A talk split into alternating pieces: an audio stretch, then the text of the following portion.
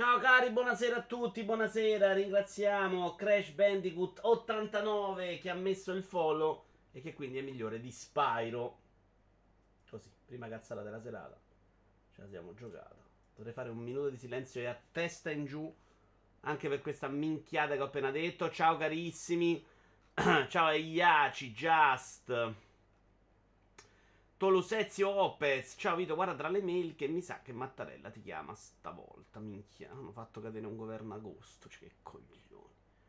La musica ha un volume un po' fluttuante. Questa cosa non dipendeva da me, però. Iaci perché era, era fisso da Pretzel. Grande Spesh, si è abbonato per 43 mesi. Buonasera a te, carissimo. Buonasera anche al Maria.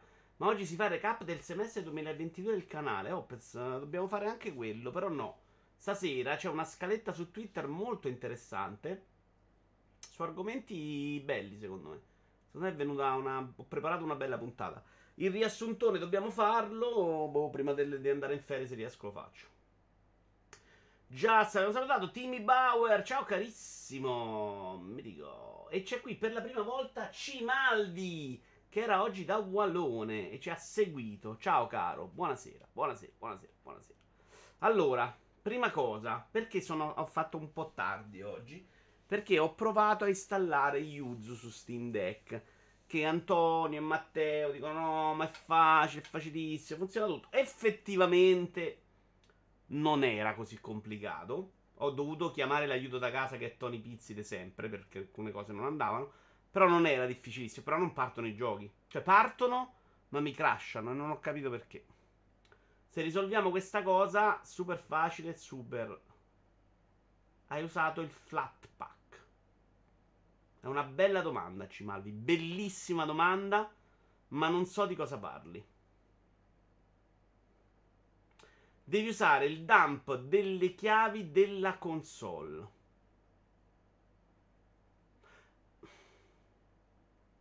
Allora, ho usato un file. Non so se parli di quella roba là. Quello che in teoria avrei dover prendere dalla mia console, ma non ho preso quello. Che mi ha dato Anton, che è il prod.keys. Quello ce l'ho messo. E infatti i giochi partono, crashano, non è che non partono. Però poi ne possiamo parlare, Cimaldi. Mi sembri uno che ne sa tu. The Mix dice: Ti ho risposto sulla chat e guarda, secondo me ti servono quei file. Arrivo al menu, schiaccio il bottone schiaccia A e a quel punto crashano. Sulla schermata iniziale Zelda addirittura era partito. Zelda era nel momento svegliati, svegliati. E l'altro ho provato Super Mario 3D World, parte sempre nella schermata iniziale. Zelda in gioco, quindi non è quel file, secondo me. Non fare fondere il cervello a vita di inizio live, vero? Pacione è diventato follower, ma è quel Pacione? Ciao Pacione. Ciao anche Ribuz, incredibile! Rivuz, porco.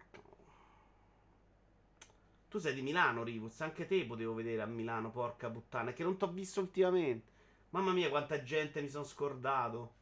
Anche te mi faceva piacere conoscerti dal vivo, Rivuz, porca troia. Che fail. Mi sono scordato lettera e te, porco zio. Tu sei di Milano, Rivuz, non sbaglio, vero? Ehm il Crash Boot spesso indica quello. Se ti va, puoi mostrarcelo. Guarda, ti, ti linko non quello, ma il video della cosa che succede, l'errore che dà a me sempre. Ti vogliamo una volta a Torino. Effettivamente a Torino potevo. Possiamo vederci. Io a Torino devo andare a vedere assolutamente il museo egizio. Quindi questa cosa succederà. Ciao anche a Perceptron. Ti metto il link però con l'errore che è il mio, guarda. Ho fatto questo che dice lui per risolvere, ovviamente non ho risolto. A te Cimalvi. Mi piace Cimalvi che si è messo subito a risolvere i problemi. Su Milano sono stato benissimo, così poi passiamo con gli argomenti clou di oggi. Ma proprio bene, gente che mi portava, gente che mi riaccompagnava, gente che mi pagava da mangiare, gente che mi pagava da bere.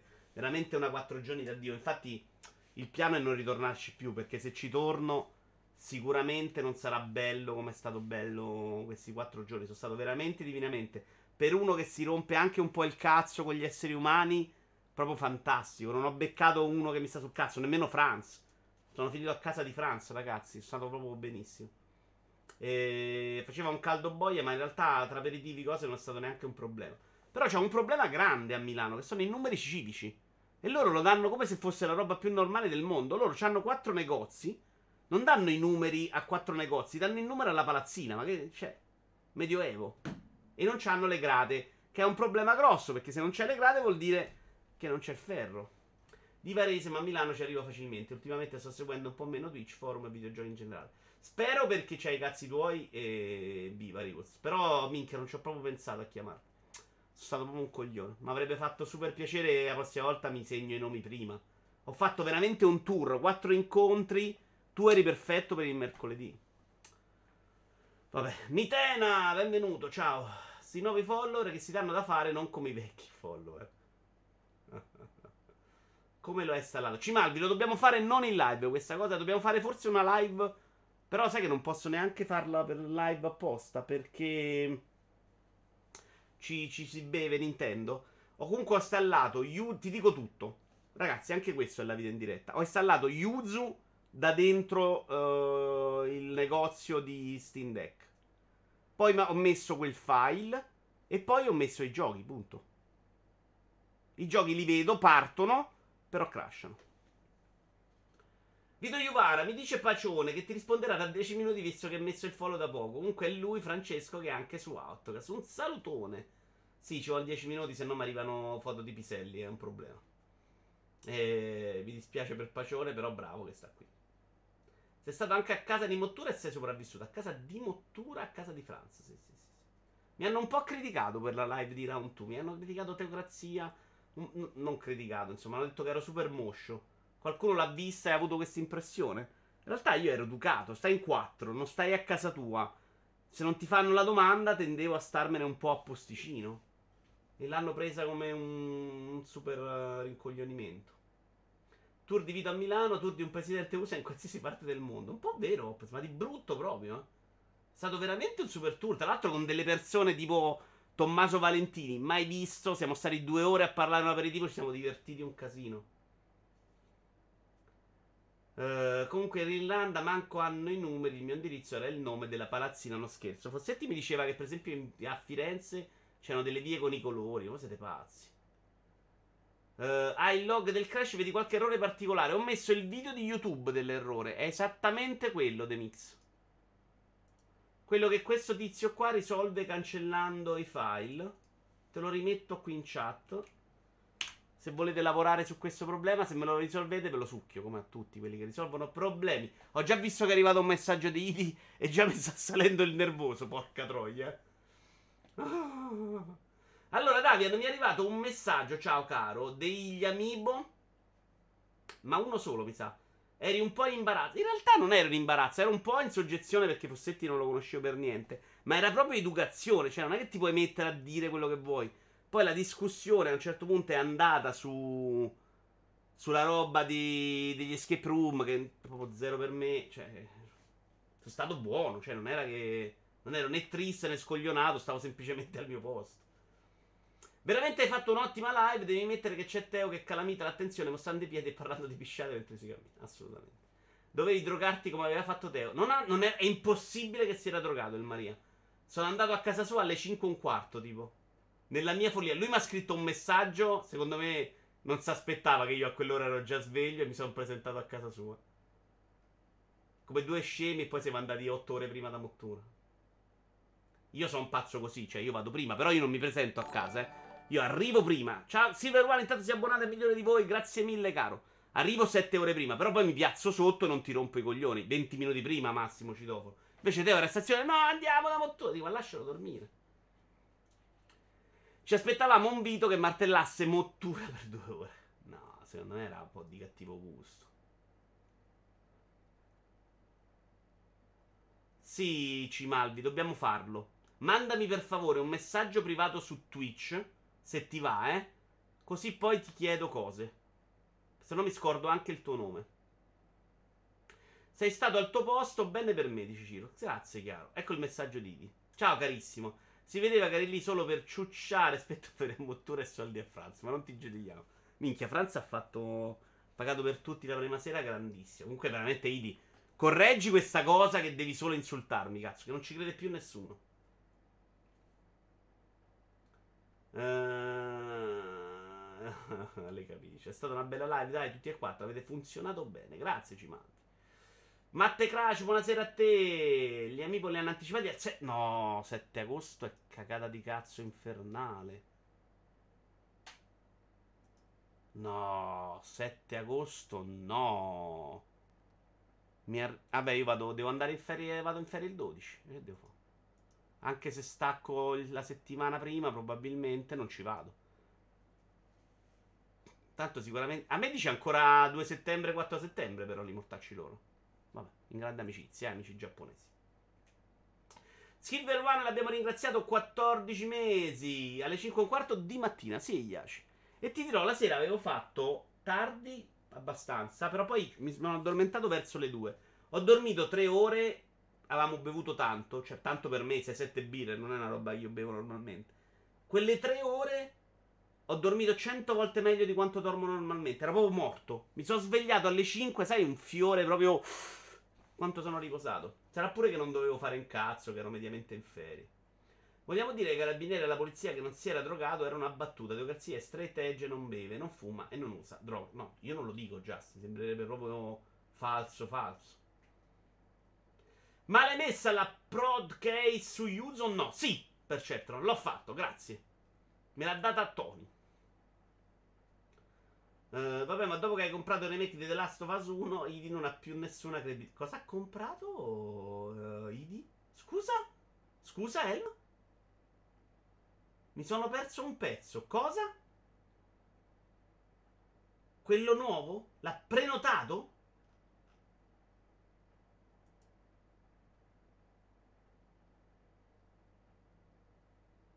Eccolo Retro Bigini, carissimo. No, no, voglio saperla questa cosa però, eh. Cazzo, parto con le prese per il culo a raffica. Quanti pargoli col pizzetto nasceranno da due mesi in Brianza? Minchia, sono stato benissimo. Tipo Retro Bigini mi è venuto a prendere in hotel. Abbiamo fatto un bellissimo viaggio in macchina, andata e ritorno, figo a parlare, bello. Una persona mai vista, mai conosciuta, cioè, fantastico. A parte gli scherzi, live piacevole, normale. Eh, non ti fotezze dell'escape room, mo godi di Brunetta, grande imprenditore. Del cazzo, Brunetta. Mo ci godiamo la Meloni, ragazzi. Mo ci facciamo il giro Meloni. Porca troia. Ma io ormai non mi preoccupo neanche più della Meloni. Cioè, mi preoccupo di quello che arriverà dopo la Meloni, che sarà peggio della Meloni. Perché ormai la linea l'abbiamo capita tutti, no? Berlusconi ci sembrava uno schifo. Adesso Berlusconi, porca miseria, magari. Cioè, adesso. Eh, la linea io l'ho capita. Ciao, Sippo. Sai che dopo averla abbandonata, quasi abbandonata all'inizio. Esatto, un vincezia è proprio brutto. Sippo, da parte tua mi ferisce. Il Guardiani della Galassia quando inizia a sbloccare le abilità mi sta piacendo. No, a me da giocare non è piaciuto mai. Non so se lo stai giocando ad hard e magari diventa meglio. A normal proprio insignificante praticamente sempre. Con le abilità meglio, però può giochi solo con le abilità a quel punto. Tutto quello che fai è usare le abilità che si, rical- che si ri- rigenerano in continuazione. Quindi non fai più il resto, diventa una roba stupidissima. Sembra Evangelio, l'angelo dopo è sempre peggio. Minchia, quanto è vero. Ti vedo troppo euforico, mi sento quasi di smorzare gli entusiasmi parlando del mercato biancoceleste. Ma il cazzo, Silver One? Io sono. Non come i romanisti con Dybala, ma sono contentissimo del mercato della Lazio. È nettamente il miglior mercato dell'era Lotito. Non è niente di clamoroso, ma ha preso quello che gli serviva, quindi magari ci cascano. Sono stracontento. Intanto c'ho un difensore centrale quest'anno, ce n'ho due Forse tre, minchia. Oggi è uscita la notizia di Marcelo, tra l'altro, che magari è rotto, sfasciato, ma comunque farebbe, darebbe pure quello entusiasmo. Io comincio a cercare una capanna in Islanda e mi trasferisco lì. Madonna, quanto mi piacerebbe Brusimi. Intanto, Sippo si è abbonato per 43 mesi anche lui, Franz Suga. Franz non è ancora arrivato, però Sippo, glielo riporteremo. Ho provato il Virtual Boy a proposito a casa di Franz. Sapete che mi aspettavo una roba proprio super grezza? Sì, Eyashi, esattamente. Però c'ha 80 anni, l'anno scorso ha giocato 11 partite. Ma aspettavo una roba che ti faceva un po' fastidio alla vista, super mobile. Cioè, non un'immagine pulita. Invece è un'immagine pulita. È una roba che mi ha ricordato 3DS e 3D Vicio, cioè quel 3D là, roba su più livelli. Ma per essere 140 anni fa. Quindi niente più padre titolare. No, Silver One, probabilmente me lo ritroverò comunque titolare. Funziona così alla Lazio da 20 anni. In qualche modo Patrick il posto lo trova. Io ho una teoria, però ho detto che devo stare più attento a quello che dico. Però questa cosa la dico, la diciamo scherzando. La mia teoria è uno scherzo, Patrick. Proprio ti vogliamo bene. Grande cuore laziale. Secondo me lo succhia agli allenatori. Cioè, se no è inspiegabile l'amore degli allenatori per lui. Ti capisco per le foto di Piselli. A me le accompagnano anche con richieste bizzarre. Comunque sì, sono io, mi pareva strano non aver già lasciato il follow. Pacione, bravo, bravo. Eh, sai, però a volte se non li segui c'ha senso. Anch'io metto, tolgo, metto, tolgo. Mi, sono uno di quelli a cui non piace per la colonna super piena, anche senza motivo, onestamente. Quindi magari uno toglie, mette, c'è il motivo, un momento strano, cambia. Ci sta. Ti perdono, Pacione. Ti perdono. Ma da telefono non si può fare l'abbonamento al canale Twitch. So che ci sono mille problemi, Davian. L'hai provato l'emulatore su Oculus del Virtual Boy? È una figata. No, l'avevo visto però. E non me ne fregava niente di provare Virtual Boy di, per dire. Però ero convinto, stavo lì, cioè lui ce, ce l'aveva non iscatolato, bello posizionato. Lo provo. Se stava in scatola neanche glielo facevo tirar fuori. Happy ending nello spogliatoio, dice il Morris. Salutiamo i legali di Patrick che ci stanno seguendo. Ciao Patrick! Ma è uno scherzo, è una burla, Patrick. È una burla. Sentite, poi se ci viene in mente qualcos'altro su Milano lo diciamo. Vogliamo partire con gli argomenti? Perché oggi è impegnativa. Eh? Oggi me l'ho preparata la scaletta anche su Twitter. Però me lo sono perso. Allora, questo è il prossimo TG Lego. Uh, ah no, eccolo qua, ce l'ho qua. Allora, Uh, le polemiche sulla band che inneggia alle brigate rosse. Da Il Post. Da telefono costa di più l'abbonamento. Davi a non farlo allora. Uh, praticamente c'è una band la, che si chiamano P38 e adesso ve ne parlo. Nei testi della P38 ci sono frequenti richiami agli anni di piombo e con l'aumentare della popolarità sono arrivate grosse proteste. Non sto leggendo tutto l'articolo, vi sto prendendo degli spezzoni selezionati da me esattamente come faccio col video Iovara commenta. Il nome P38 si rifà ostentatamente agli anni 70, in particolare al movimento di protesta che faceva riferimento al gruppo Autonomia Operaia, che neggiava proprio alla P38, la pistola comunemente associata ai cosiddetti anni di piombo. Il gruppo si definisce collettivo musicale artistico insurrezionale. I componenti sono quattro e si fanno chiamare Astore, Papà, Papà Dimitri, Young, Young, Young, no, Young Stalin, non è Young, e Jimmy Pentotal. Bravissimi, me li ha fatti conoscere Kenobit. Ah, potremmo far notare, io devo capire bene che fanno, quindi se c'è qualcuno che li conosce non se ne vada perché mi deve spiegare. Cioè, voglio capire, sono dei deficienti che stanno lì a dire siamo le viva le Brigate Rosse o stanno lì a richiamare l'attenzione per parlare delle Brigate Rosse, che è un'altra cosa, secondo me. Potremmo far notare come nelle attuali classifiche, nei brani che passano in radio, questi sono loro, nelle canzoni che ascoltano i vostri figli, ancora prima di finire le scuole medie, vengono decantati i reati ben peggiori.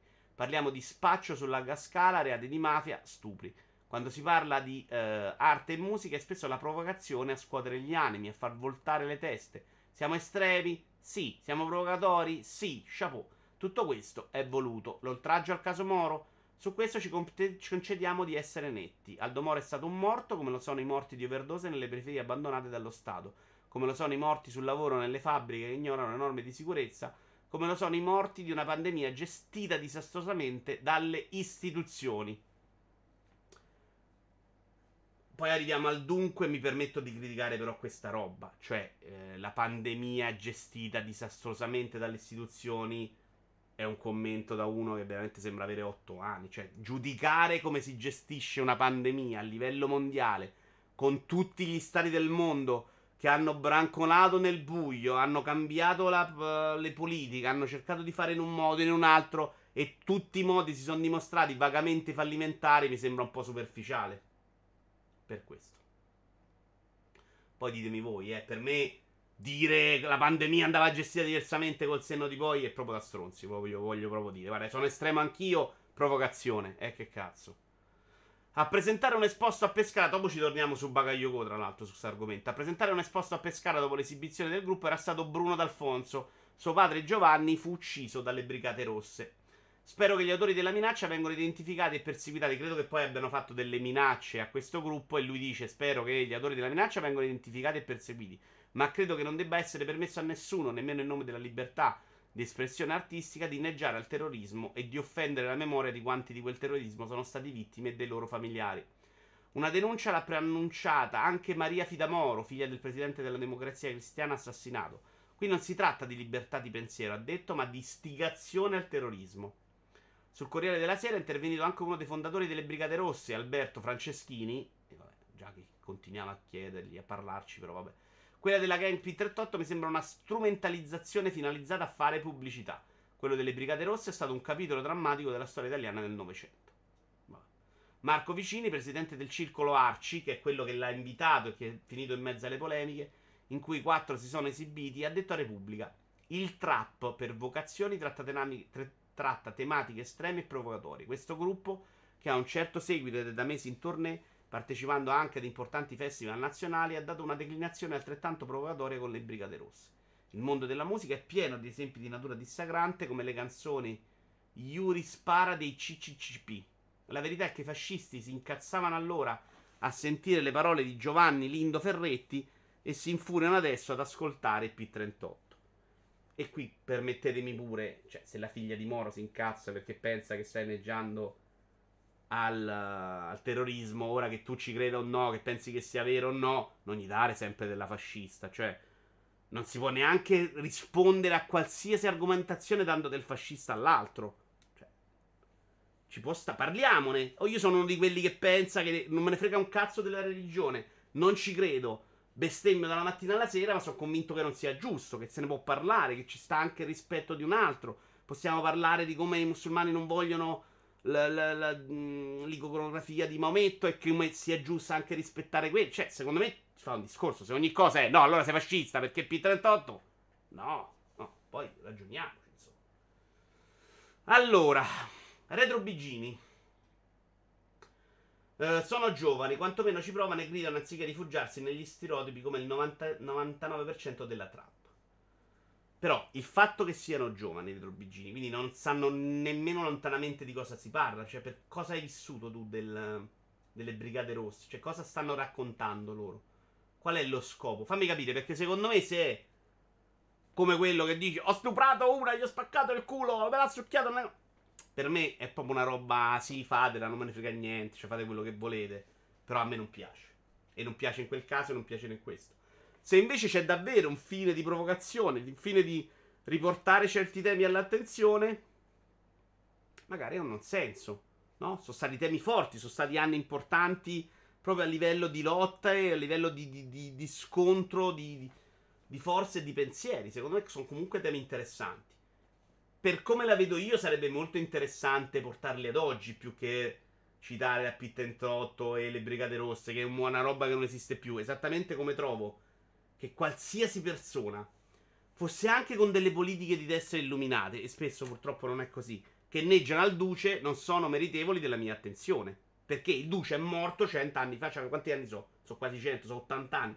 E basta, cioè, ma se stai lì a fare il verso a uno che è morto 80 anni fa, ma che rispetto vuoi? No, non è destra, è rincoglionimento. È scopasse le vecchie esattamente come giocare a Skyrim. Capite quello che vi sto dicendo? L'ho detto mille volte. Cioè, per me quella roba è insensata a prescindere. Poi parliamo destra-sinistra. Ma se stai lì con, con la svastica, di Verduce, sei rincoglionito, a prescindere da quello che pensi.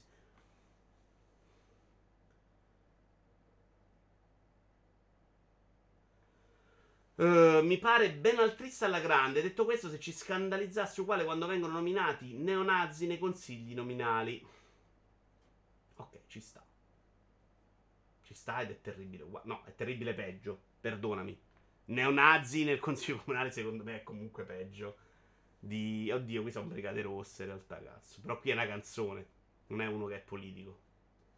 Sono come gli Z0 Alpha. Io conosco zero di sta roba, ragazzi. Però anche questa trap, quando parla di altri argomenti, uh, stupri, eccetera, eccetera, lo fa per provocare? Oppure è una roba per far figo come me la immagino io? Io non, co- non, capisco come poteva essere gestita una pandemia del genere. Nel senso, non conoscevano il virus, non conoscevano nulla. che cosa si sarebbe dovuto fare. Bacione, ne possiamo parlare su alcuni dettagli. Per esempio, io trovo che fu sbagliato molto all'inizio chiudere tutto un mese e mezzo, anche dove non c'erano i numeri per i, per i contagi per chiudere, perché fu un'idea di dire chiudiamo tutto e si è risolta là, che era una cazzata, secondo me, lo dicevo allora, lo dico oggi. Aveva molto più, la, più senso la chiusura a zone, ma era una chiusura che non è mai definitiva, sta cosa la sappiamo. C'è un virus, grazie a Dio dopo ci abbiamo avuto il vaccino, ed è una roba che, che dobbiamo contenere, ci dobbiamo convivere, ci siamo tutti un po' abituati a dire cioè, una certa andiamo avanti. Cioè, non è che si può stare a pensare a vent'anni di chiusure, di lockdown e di mascherine, secondo me.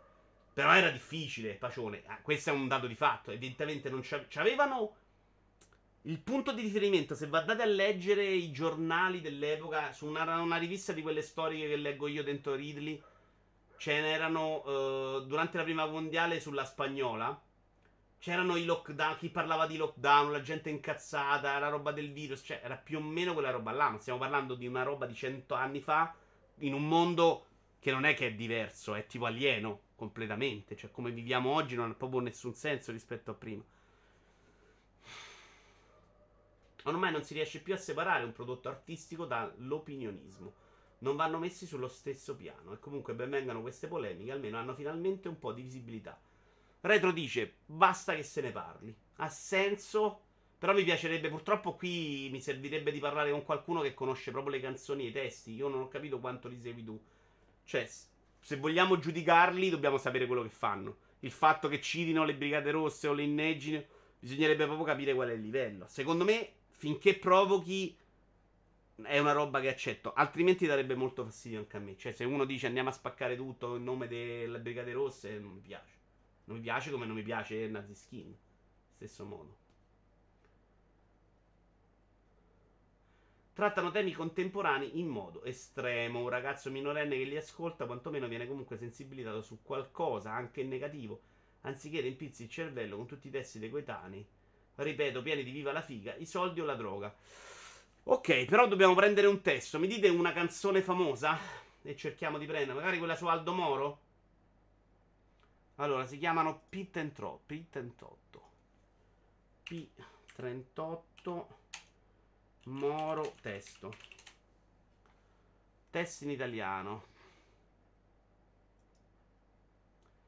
Uh, si chiama proprio P38 la canzone?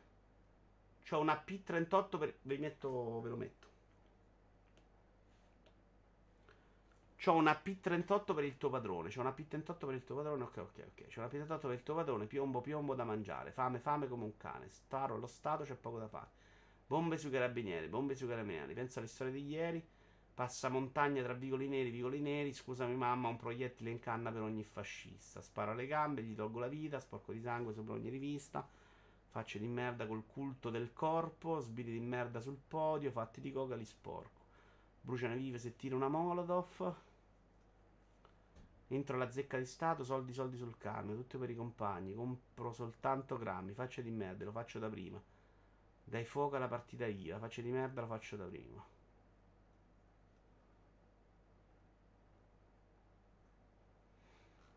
Non è questa però probabilmente quella che cercavamo, eh? quella su Mono.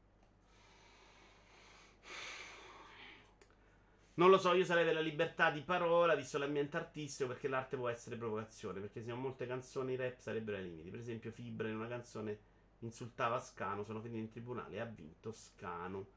No, anch'io sono per la libertà, piuttosto che evitare che, che censire, sono piuttosto per la libertà. Però possiamo stare qui a dire mi piace o no, non, a, non fateli parlare. Eh. A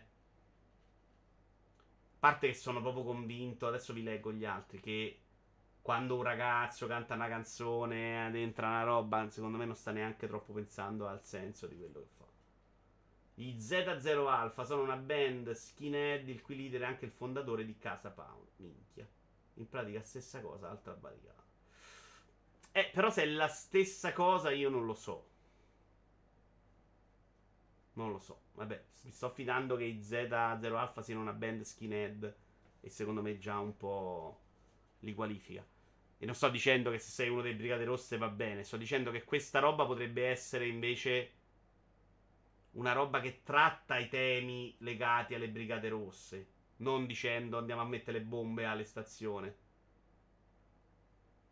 Ma dai, nessuno ascolta i testi della trappola. Eh, non è quello che dico io. Sì, sei d'accordo, Elma?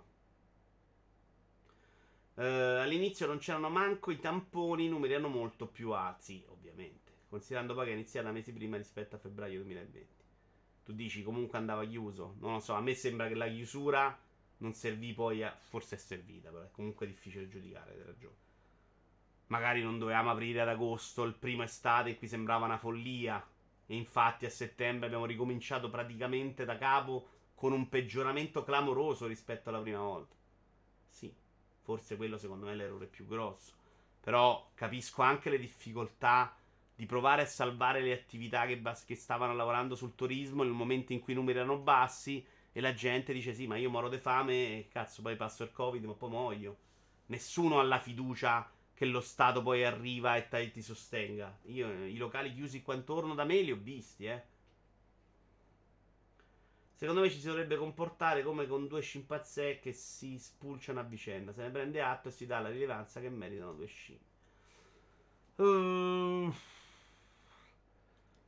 non lo so se ne stiamo parlando perché secondo me ha senso giudicare se questi temi vanno proprio cancellati, come è stato fatto per esempio col Main Kampf in cui addirittura non poteva uscire, ne abbiamo parlato forse una volta, non si poteva uscire con un testo di critica del Mein Kampf perché comunque lo compravano solo i nazisti, allora meglio nasconderlo sotto la sabbia e poi circolava fuori. Quindi secondo me anche se vieni tutto è un problema. Non lo so. A me sembra che però questi temi oggi, questo voglio dirlo, non siano nei giovani predominanti. Questo sì, quindi è come un po' la copertina di FIFA della ragazza, cioè una roba molto forzata in cui cerchi veramente di far parlare di te più che un argomento sentito. Il ragazzo di oggi, secondo me, non vive questo problema della sinistra, di questi temi molto forti. Quindi non stai raccontando quello che facevano invece all'epoca, nel giusto, nel sbagliato, super destra, super sinistra. Secondo me erano temi sentiti, cioè la battaglia politica era reale, non era un TikTok la sensazione che oggi, molto spesso, ora non posso sapere questi se lo sono veramente o no, la sensazione che sia una roba da TikTok lo è, cioè che sia una roba non reale, non sentita, ma è facciamo scena. Quindi o parlo di uno stupro, o parlo di, di barboni picchiati, o parlo di brigate rosse. Non siamo il loro pubblico, bisogna mettersi nel Walkman di un adolescente, liberi di farlo e liberi di giudicarli, assolutamente. Non bisogna dedicargli nemmeno un articolo, dice London. Ciao Jenny. Vabbè, meno male che ora il Covid l'abbiamo risolto ignorando, oppure prendendocelo tutti The Mix. Il beat è figo uguale bella canzone, il beat è fiacco uguale canzone brutta. Eh sì, è brutta, eh, sono abbastanza d'accordo. Eh. Mi sembra quello più che parliamo del tema. L'errore non fu chiudere ma riaprire in estate. Sì, ci sta. Eh, le cose a metà, pare. Era difficile pure dire chiudo il turismo in quel periodo. Eh. Cioè, mettetevi anche nei panni di chi doveva prendere quelle decisioni. Hanno sbagliato tutti su quel tema. Secondo me non era facile mai. Era veramente complicato prendere la decisione giusta. Come facevi, ammazzavi uno, ammazzavi l'altro. Certo, secondo me poi tieni chiuso, aiuta il turismo invece di regalare i bonus facciate. Che è una roba che a me non sta facendo neanche dando fastidio. Ma stiamo chiaramente regalando dei soldi a dei miliardari. Perché non c'è stata neanche quella, quella separazione. Eh. Cioè, i condomini dei super ricchi li stiamo rifacendo allo stesso modo dei poveri. Quello è l'errore, è quello su cui Draghi dice che era una cazzata. Cioè, il finanziamento dato perché così fanno partire i lavori, dati a tutti, e eh no. Cioè, se uno c'ha i miliardi, la facciata se la facesse da solo, ma che cazzo me ne frega a me? Quello è l'errore. E invece di dire aiutiamo le società, il turismo, i ristoranti, sono stati aiutati con la cassa integrazione, però poi se se perdi due anni un ristorante è tosta ripartire. Pensate ai cinema, tutto quello che adesso vedremo di reazione al Covid. Cioè, cazzo ha lasciato? Io, grazie a Dio, in questa battaglia mi sento abbastanza più. meno colpito di altri. Però non è un problema italiano, pare, sia un problema generale. Non ci ha indovinato nessuno. Cioè, come facevano, tutti sbagliavano. Hanno fatto chi chiudeva, chi non usava le mascherine, chi chiudeva tutto. Compresa la Cina che abbiamo dato per grande esempio le scene di Singapore ce le abbiamo negli occhi. Sì, poi ribellione fa parte dell'essere adolescenti anche con bersagli non ben conosciuti o definiti, dice Iaci. C'è anche differenza tra arte, espressione e propaganda. Lì entriamo in campo del buon gusto, ovvero quando si è disposti a scendere in basso per avere un minimo di rilevanza. Per quanto mi riguarda, chiunque deve poter cantare quello che vuole. Sono d'accordo, su questo sono assolutamente d'accordo. Non, infatti la discussione non è non li facciamo cantare, facciamoli cantare. Ma è una roba ci piace, non ci piace, vi infastidisce, è proprio sbagliata, è giusta questa roba qua. Poi l'argomento di oggi, per esempio, della suora che va a separare le due che si baciano, non c'è come argomento. Per me non c'è discussione parte che le mani addosso, ma quelle devono baciare chi cazzo gli pare a sola dei rompicoglioni. Poi lei può pensare quello, può andare anche dentro la chiesa a dire bruciate chi se bacia perché è casa sua, più o meno nell'ambiente con i suoi scemo, scemotti, è un po' severo, con i suoi adepti, eh, ok. È una vecchia, faccio anche fatica a credere che la vecchia possa cambiare testa da un momento all'altro, però già che vai a toccarmi, no, bella di casa. Ma chi te, chi te se pensa? Eh, sono ben pochi quelli che seguono la politica attivamente, causa anche una mancata, mancata educazione a scuola. Mm. La scuola, secondo me, non ti ha mai educato alla politica. È vero che adesso l'hanno proprio tirata via, no? Per la paura delle accuse di politica dei professori. È una roba che veramente non, se ne va, non si trattavano argomenti scottanti a scuola, che è una roba che invece dovrebbe formare le persone. Però lì devi accettare che se c'hai un professore di sinistra ti dà la sua visione. Come fa il professore ad essere distante? Se è distante, fa la storia come oggi. Intanto Ragatac, migliore di voi, grazie mille. Te la racconta come oggi cercando di essere distante. Però lo stiamo dicendo sempre per i videogiochi. È impossibile che ci sia una vera distanza. Perché nella storia, che è la roba invece che colpisce di più gli esseri umani, non ci deve essere. Il bonus facciati ricorda che l'edilizia è legata a doppio filo con la malavita. Ma tutto è legato con la malavita, l'edilizia anche meno di altre cose. Però sì, immagino, non lo so, quelli che conosco io non è un problema di malavita. I cinema sono sorpreso che non abbiano chiuso in massa. Video Iovara sicuramente non ci hanno capito nulla. No, secondo me però è proprio difficile sta qui a dire è facile, no non c'avevano proprio strumenti per leggerla quella situazione. Scemotti era troppo severo, sì, chiedo scusa. Me ne sono accorto un secondo dopo, è uscita così. Ma comunque non c'è rimedio, ormai bisogna convincerci. Il Covid ha soppiantato la comune influenza, secondo me. Ma secondo me il grosso cambiamento, Paris, se vogliamo parlare di Covid, è il momento del vaccino. Cioè il vaccino comunque è più un tana libera tutti, no? Siamo tutti molto più sereni quando ce lo prendiamo. Poi le cose possono andare male, sì, però un conto era quando andavano tutti agli ospedali le sirene di notte. Se sei uno che, che non crede che si siano inventato tutto, minchia, se era diverso. Cioè, chiudere là era anche per evitare quello. C'è stato un momento che non c'erano più i posti eh, in terapia intensiva. C'è stato un momento in cui la gente agli ospedali andava, stava la mattina e rischiava la vita. Ma come cazzo fai ad educare qualcuno alla politica nel 2022? Ma l'avete visto lo spettacolo indegno di oggi? Stiamo proprio andando in verticale. Non ti perdonerò mai per farmi rimpiangere, Silvio. Questa cosa la sto soffrendo molto anch'io, Idi. Perché quella generazione di politica là era già una discesa netta e probabilmente è la colpevole di quello che vediamo oggi. Però era ancora figlia di un'altra idea di politica e quindi molto più contenuta. Questa invece. A parte che oggi è proprio difficile fare anche il politico, se vogliamo. Cioè, oggi il politico deve esprimersi solo a consenso, con un grande scimmia che come fai una cosa ti dice non te voto più e cambiano. E se vuoi i consensi per governare, devi, devi seguire quello che fa. Devi, devi, fare quello che non va fatto. Cioè, la Lega, che da quando è al governo più o meno è stata sotto traccia e ha fatto meno cazzate, ha fatto salire la Meloni. Quindi, se vuoi avere importanza politica, non puoi comportarti come dovresti. Questa è una tragedia proprio, ma è una tragedia che dipende secondo me molto meno da Salvini e molto più da noi che votiamo.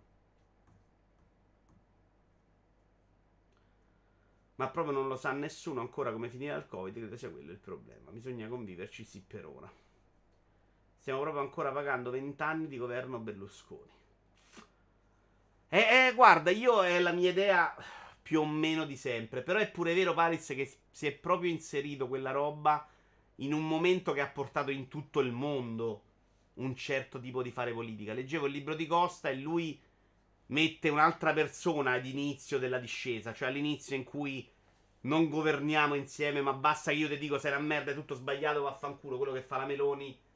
E quindi si sono allargate le divergenze tra repubblicani e democratici negli Stati Uniti. Quindi è proprio la storia, è proprio oggi il rapporto che ha il politico col pubblico, il tweet, il, uh, ma un presidente americano che twittava le cose. Cioè, ma vi rendete conto cosa abbiamo visto? E quindi Non so neanche se è proprio colpa di Berlusconi o se Berlusconi, mm, teoria guerra e pace, sia stato là in quel momento storico. Secondo me sì, secondo me lui... Io faccio a lui di aver proprio ucciso la destra, cioè la destra dopo Berlusconi, a parte che non me la ricordo prima, perché è più o meno quando sono cresciuto. Però do- adesso la destra è una barzelletta. A parte pure la sinistra è proprio balla. Però qualcuno più saggio, secondo me, ce lo vedi. Però non c'è niente, a destra non c'è niente. Ci sono delle persone che non, non quantifichi, fossero anche estrema destra, fossero anche della roba impresentabile. Non, la, non, hanno forma. Questo secondo me è terribile. Cioè, uno come Salvini non, non, puoi dire cosa pensa. Salvini pensa quello che gli conviene politicamente. Se oggi vuol far cadere il governo, fa cadere, domani dice che è stronzo chi fa cadere i governi. Senza preoccuparsi di quello che dicono un giorno prima. Diego Il, benvenuto. Però si parla di fare leggi su aereazione, su portare la mascherina in alcuni posti, eccetera. Io non l'ho ancora preso e non lo voglio prendere. Sti cazzi, prendetevi voi se li volete dei danni a lungo termine, tipo danni ai polmoni e al cuore. No, io non voglio prenderlo però. Perché, perché l'hai presa così, Denix? Gogol, ti ho salutato. Infatti il problema è il voto democratico. Ci vorrebbe la patente per votare. Ciao Jack. La Lega meno cazzate, ma... Beh, al governo non ha fatto pazzie per il momento. Il ha fatto quello che sta a fare. Cioè, credo che abbia ingoiato pure qualche rospo, eh. Salvini l'hai visto molto meno a fare puttanate in giro. Il problema è che la classe politica... Hanno fatto peggio il Movimento 5 Stelle, nettamente, secondo me. Non solo in questo caso. Il problema è che la classe politica si fa dettare il programma dalle load minorities. È molto bella questa frase, ma me la devi spiegare meglio. Bender Pharaoh. Però l'esasperazione ha portato questi nuovi politici in bocca. Sì, per forza. Però non è un problema italiano, Baris. Cioè, questa roba dell'esasperazione è un problema che c'è ovunque. Quindi, come facciamo a dare la colpa di tutto a Berlusconi? Sì, discesa in campo di Berlusconi ha cambiato tutto. Di bala, intanto. Matto smatto, non gliene frega un cazzo. Vedi quanto vive bene, Matto. Mersagar, Mersagar intanto è migliore di voi, grazie mille. Matto sta pensando di bar. Bravo, Matto, ci sta. C'hai super ragione. Ciao, carissimo. Diciamo che il peggioramento ha subito un'accelerata da quando un certo comico ha messo in piedi una delle più grandi farse che la politica italiana abbia mai visto, senza nessuna carica ufficiale, ma parlare come un capo partito. Possiamo solo scavare. No, non, so, non, non, do mai la colpa del 5 Stelle di un cazzo in quel senso. In questo momento sì, però in generale no. Non credo. Sì. Non lo so. Secondo me no. Secondo me stavano lì ad accogliere quel momento storico. Non, non gli do grossa colpa. Non trovo neanche. Vabbè, lo sapete. Cioè, l'idea che fossero sbagliati a prescindere perché non politici non mi convince. Cioè, la storia non l'hanno fatta per forza i politici di professione. Che quella roba, per come poi è andata avanti negli anni, per come è strutturata, per come è pensata, sia una puttanata, siamo super d'accordo. Eh. Eh, però no, cioè credere che il Movimento 5 Stelle abbia dentro più scemi di quanti ce n'è nella Lega, secondo me è un'illusione molto giornalistica, dettata dal fatto che il Movimento 5 Stelle ce li ha avuti sempre tutti addosso. Oggi sentivo parlare una, non mi ricordo se era De Forza Italia, una burina ma siamo nel 2022, cazzo. Ma un politico dovrebbe essere anche una figura presentabile. Cioè, no. Il nulla in politica. Berlusconi è stato il primo a usare la comunicazione populista. Poi gli altri dopo l'hanno fatta ancora meglio sfruttando internet. Eh, Lorenzo. Sì, verissimo. Tutto quello che faceva Berlusconi era in quella direzione. Però dopo sarebbe arrivato comunque i social. Mh, mm, social network, questa roba. E sarebbe stata utilizzata così da tutti. Non credo che Berlusconi abbia portato i social network. Chiaro?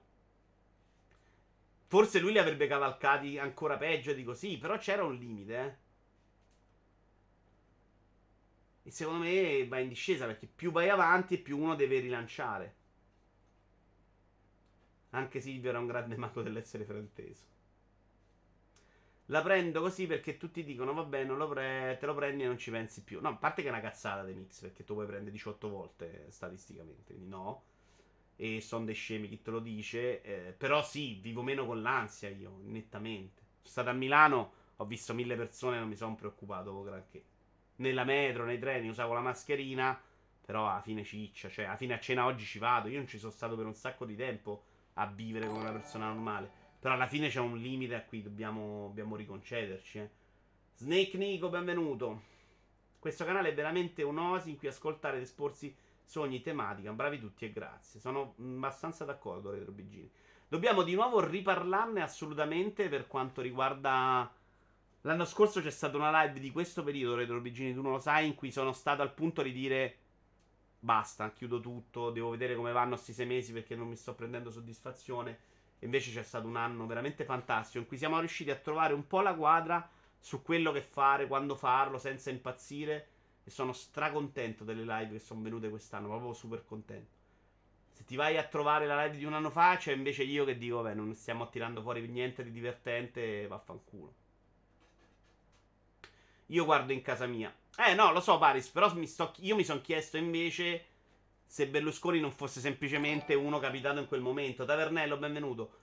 Perché poi la storia ci dice che altrove si è comunque andata a finire così. Se è andata a finire così un po' ovunque in America. Abbiamo, io non so se ve lo ricordate il momento dell'elezione di Trump, di Obama. Era proprio un momento di euforia, di cambiamento. Cioè abbiamo letto la persona di colore, yes we can, super entusiasmo. Un po' smorzato dagli otto anni di Obama, che comunque è incartatissimo nella politica statunitense, arrivare a Trump. Trump è uno che in Italia non, lo, non ha mai vinto. È troppo. Non è Berlusconi Trump, ragazzi. È, è, è, secondo me è nettamente peggio Trump.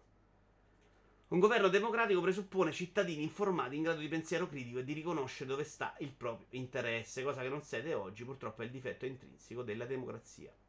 Ed è il motivo per certo temo per cui ci siano queste grosse alternanze. Democrazia, momento di super fasci, super P. Democrazia perché poi ti rompi i coglioni dei fasci e capisci che è una merda. Ritorni su. Stabilità. Ho spento tutto, ho fatto danno? No, si è acceso l'Oculus, senza motivo. E proprio storicamente da millenni. Cioè, ho letto un pezzo di Platone che parlava di questa alternanza politica. Perché siamo dei deficienti, fondamentalmente. Stai impazzendo, impazzendo i moduli, no? si aprono e chiudono. C'è un degrado generale, forse è divenuto un cambiamento sociale molto repentino, ma qua in Italia non scherziamo. Uh, per esempio, se andate a leggere i giudizi della Roma preimperiale, è più o meno la stessa cosa che abbiamo in mente oggi, cioè degrado, gente che non si interessa della politica, più o meno sono quelle cose là. Cioè la storia ci insegna che non c'è veramente niente di nuovo. L'elezione di Trump è stata una barzelletta, ma senti parlare degli americani, nessuno l'ha votato. Ma io non so quanto. Tu dici che è proprio tutta roba russa per portarlo. Non so quanto secondo me ci sia stato il momento, che comunque è da deficienti al momento di un'elezione di un presidente, metto il voto per scherzo. Perché guarda che fino al momento in cui hanno detto Trump vince, nessuno pensava che Trump vincesse. Erano tutti convinti che fosse uno scherzo. Comunque, secondo me, una grandissima parte del problema l'informazione non solo in Italia, ma qui a livelli ben peggiori che in altri posti. Bah, secondo me è una merda un po' ovunque. Fare da megafono a chiunque passasse a Roma in giacca e cravatta non doveva essere il loro lavoro e l'hanno preso come un mantra. Bender Pharaon, spiego, in passato la classe politica dettava molto di più l'agenda di ciò che pensava andasse fatto, ora è il contrario. Tende a predicare ciò che crede sia il pensiero della parte più becera della popolazione non, non, so se definirla la parte più becera, ma vanno a inseguire i voti, nettamente. Però ti dico che se non li insegui sei morto politicamente. E questo è un fatto. Quindi, se tu sei la persona migliore del mondo, no? Sono il politico illuminato. Ditemi il vostro nome di politico illuminato, così lo scopriamo anche cosa pensate. Voglio fare politica oggi, voglio cambiare il mondo. Se voglio arrivare là, devo fare quello, se no non ci arrivo. Eh, se non ci arrivi non cambi il mondo, però, capisci qual è il, la roba drammatica?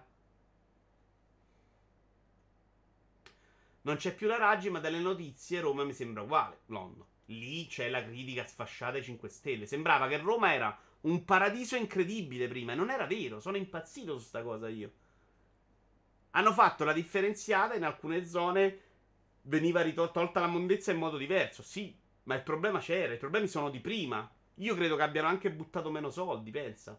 Cioè, non fare le cose non vuol dire solo non farle, che è un fatto. Il Movimento 5 Stelle a Roma erano immobilizzati dalla paura di agire. Ma può essere anche che dici, oh, qui stiamo dando 100 a uno per prendere una bottiglia d'acqua, 100 euro. Perché gli stiamo dando 100 euro? Quanto costa una bottiglia da un'altra parte? Fatemi fare due preventivi. Magari il contratto è sbagliato, prendiamo il legale, facciamogli vedere perché abbiamo firmato un contratto per cui prendiamo 100 bottigliette l'anno d'acqua a 100 euro. Il problema è che questa roba ti immobilizza. Una città di Roma non deve essere immobilizzata. Però tu nel frattempo non stai a pagare una bottiglietta d'acqua a 100 euro. Che credo sia proprio stato un problema grosso di Roma invece. Statisticamente ti darei ragione, ma 5 Stelle hanno tirato dentro gente veramente esagerata, complottisti, che lo stesso movimento ha espulso dopo due secondi. E Yashi, mo ti spiego. Allora, vogliamo fare il discorso 5 Stelle oggi? Credo che, vabbè, un argomento abbiamo trattato. I 5 Stelle non è che li hanno portati dentro, gli hanno permesso di essere visibili. La politica tradizionale è molto brava in questo. Cioè, tu devi fare una trafila esagerata per diventare un politico che si presenta. Quindi fai tutta una trafila per vari gradi inferiori in cui sei sempre sotto la cappella da uno, devi sempre leccare il culo a quello, vai alle cene, lecchi il culo a quello, ti metti seduto vicino. Io queste cene un po' ci sono stato, questi ragazzetti giovanissimi che vogliono fare i politici da grandi, li ho proprio visti. Stanno lì, fai il lecchino di uno, poi vai da un altro, fai il lecchino da un altro, poi magari ti fanno fare una roba comunale, provinciale, non so quale sia la più bassa, e, e piano piano guadagni spazio. Quando arrivi alla politica che vediamo noi, non c'è rimasto un cazzo, non c'è rimasto quello che è scemo in faccia, è rimasto il più grande bugiardo della terra.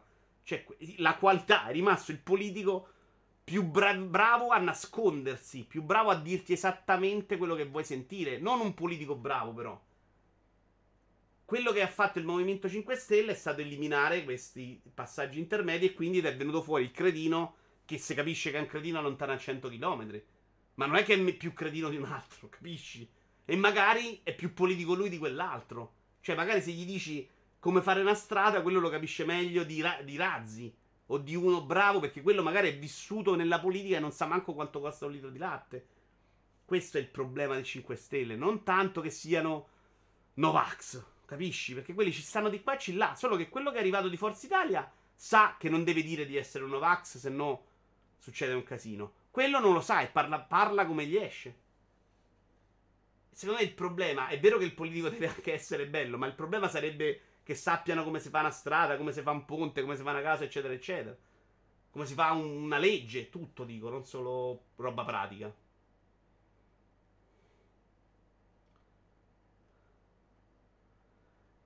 Uh, The Mix mette la mascherina. Ma che minchia dici Vito, se chiudi mi prendo malissimo. No, quest'anno è stato fantastico, Retro, sono super contento. Ma oggi se sei burina ma buona fai politica senza problemi. Ma questo non era neanche il suo merito, pare. Purtroppo i social hanno portato a, a dei personaggi senza arte né parte, parassiti sonnati da mocciosi di oggi. Sì, se mi dici Battista di Maglio, che brindolo lo champagne, esatto. È incredibile come il politico di turno riesca ad abbindolare l'elettore medio di come un argomento di cui non gliene dovrebbe fregare un cazzo e che non ha alcuna influenza sulla sua vita sia il tema che faccia la differenza. La maggioranza o comunque una grossa fetta degli elettori non sono in grado di capire quale sia il proprio interesse. Interesse devi anche capirli a lungo termine, non è facilissimo. Eh? Oppure dovremmo pensare contro i nostri interessi a volte. E non è facile, non è facile mai. Perché c'è una sfiducia in generale sulle autorità, sulla politica, che ti porta anche un po' ad essere avvilito su quel fronte, perceptono. Ci sono delle cose che tu dici, vabbè, qua devo pagare sti cazzi, cioè giusto, ce li ho. Però quando stai in, in, quelle fasi, poi dici sì, ma quando è andata male un minuto fa non mi si è inculato nessuno, mi sono dovuto mettere a quattro zampe, a farmelo buttare dietro da un altro e lo Stato manco mi rispondeva al telefono. Stavolta sai che c'è, non te lo do tutto, metto da parte. È ovviamente anche una roba di convenienza, ma è una roba strutturale della mentalità dell'italiano. È abituata a non fidarsi del, del, del, di chi deve proteggerlo e quindi chiappa dopo chiappa, sempre e comunque A torto, perché poi se chiappi sempre e comunque, poi ti arriva dopo un'altra trambata, eh. Consiglio il libro Demopatia di De Gregorio, ce lo andiamo a leggere. Perché mai mi hai convinto con il post di prima. Demopatia.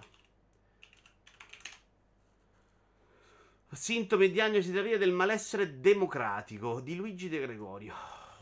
Sembra proprio roba per me. Allora. Monitor e ho sbagliato. Io non mi ricordo mai che cazzo devo fare qua, porca. Ok. Eh, cosa è successo alle nostre democrazie? Di quando è questo libro? 2019. Perché vivono una crisi di legittimità e di performance proprio quando sembravano indiscutibilmente vincenti? A partire da numerosi sintomi diffusi in tutto l'Occidente, il volume giunge a una diagnosi a largo spettro e previene la conclusione e perviene alla conclusione che la democrazia è affetta da demopatia. È malata perché è malato il demos. E il demos si è ammalato inevitabilmente per una sorta di patologia, patologia autoimmune e degenerativa che è il prodotto di mutamenti fortemente evoluti in tutto l'Occidente.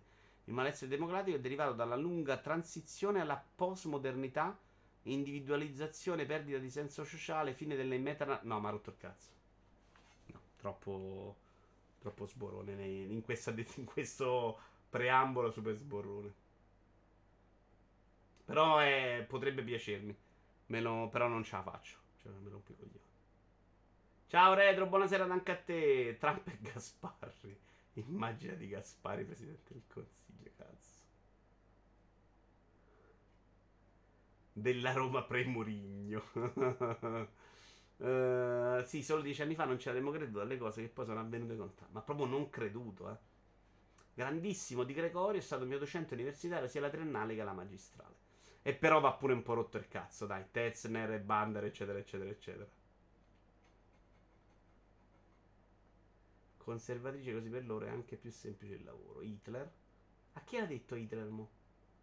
Non ci sono più politici illuminati perché tutti devono scendere a compromessi e va bene così. Nota come a nessuno sia venuto in mente il nome di un politico illuminato. Ah, ok. Minchia, Ivi. Sei odioso. Diego Hill, preparati al disastro a settembre-ottobre. Beh, Meloni, già lo sappiamo, caspita. Già fatto.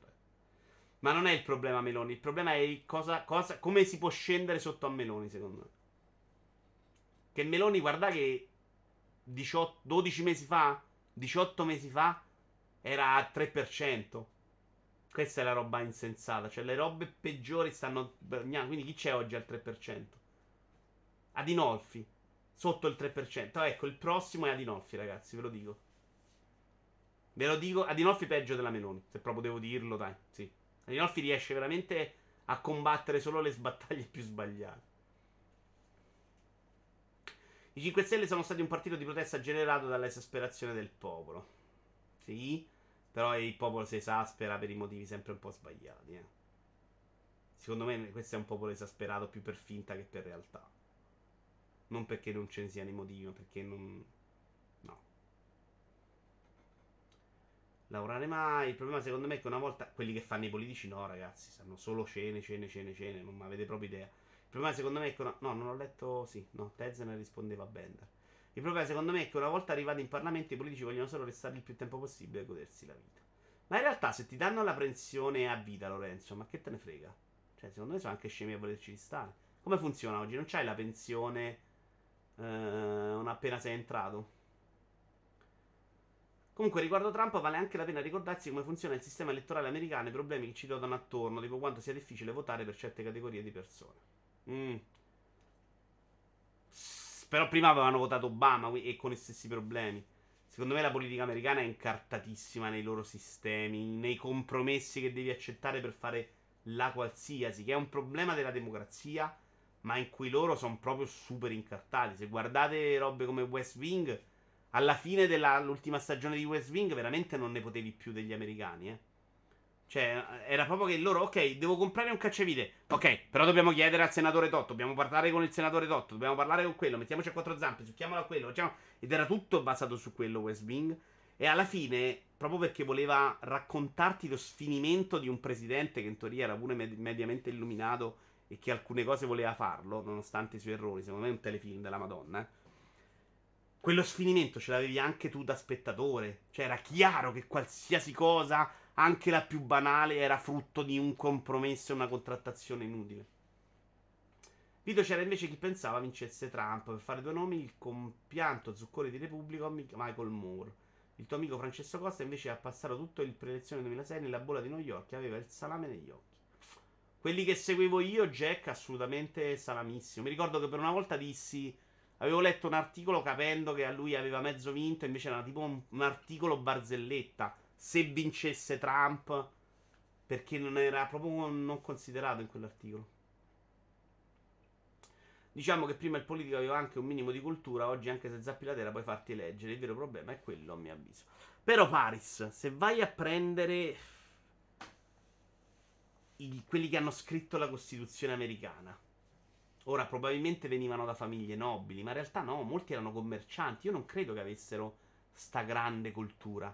Avevano dei grandi ideali, non della grande cultura. Poi, oh, gli ideali del loro tempo, eh, c'è il, c'era la schiavitù, c'erano le armi, quello che vuoi. Però non credo che provenissero tutti da famiglie con super cultura. Magari sapete il contrario, ditemelo, eh.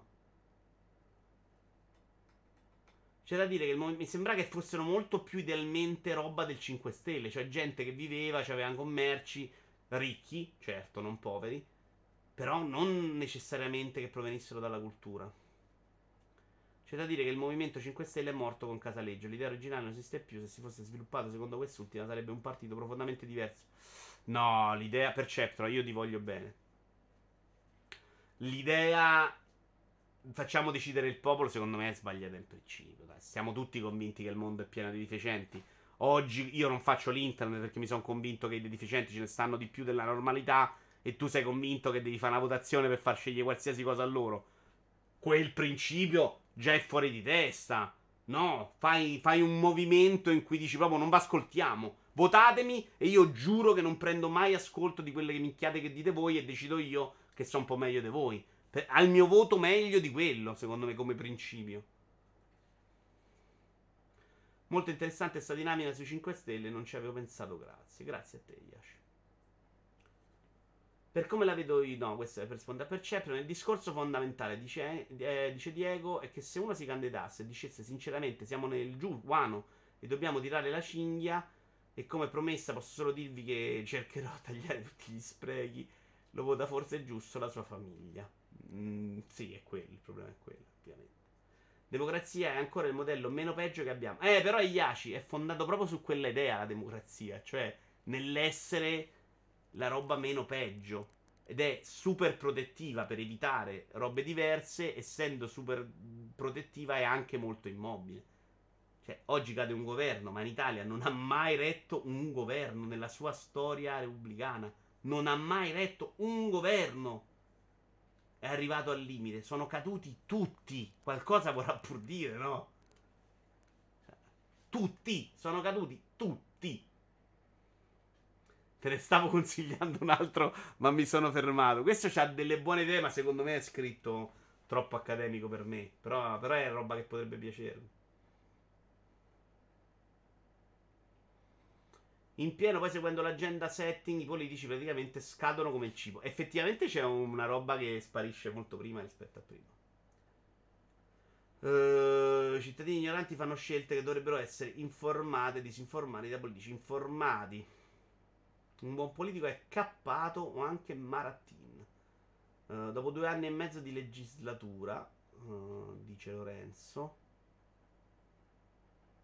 per Trump ha comprato i voti.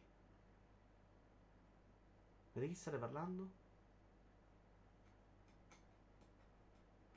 No, durante Obama è stato limitato moltissimo l'accesso al voto ed è stato fatto ancora più gerrymandering. Minchia, oggi quanto cazzo siete meglio di me? Oh. Gerrymandering è bellissimo. Gerrymandering, lo cerco. Vediamo se... Gerrymandering. E devo fare la figura dello stronzo. Wikipedia. Parola inglese che nasce dalla fusione di due termini, Jerry, nome proprio, e Salamander. Salamander era difficilissimo da indovinare secondo l'etimologia della parola. Inventore di questo sistema di disegno dei collegi. Ah, sì, sì, sì, sì, sì, sì, sì, sì, sì, sì, sì, sì, sì. Ho capito. hanno ridiviso i seggi in modo che finiscono in, in un certo tipo di popolazione, in una certa tipologia di popolazione che sapessero il voto. Sì, sì, West Wing sta roba la tratta. Non la chiama Gerrymander, Jerry Salamander, però sì, ho capito. I dittatori saltano i problemi della democrazia. Sì, e lì ti deve dire, cioè, il problema del dittatore è che poi ne crea altri. Tranquilli, ho visto una foto recente di Mario, non ci arriva mai al 2025. Ah, parli di Draghi? Infatti uno dei problemi più grandi di Biden è che non sta risolvendo quei problemi per quanto possa. Biden sta scendendo anche lui a un sacco di compromessi che secondo me neanche vorrebbe troppo. Cioè, l'altro giorno è andato dall'Emirato Arabo a battere il pugnetto. Ho sentito delle critiche importanti. A uno che aveva detto che manco ci voleva rivolgere la parola. Cristo. Mafo! Uh...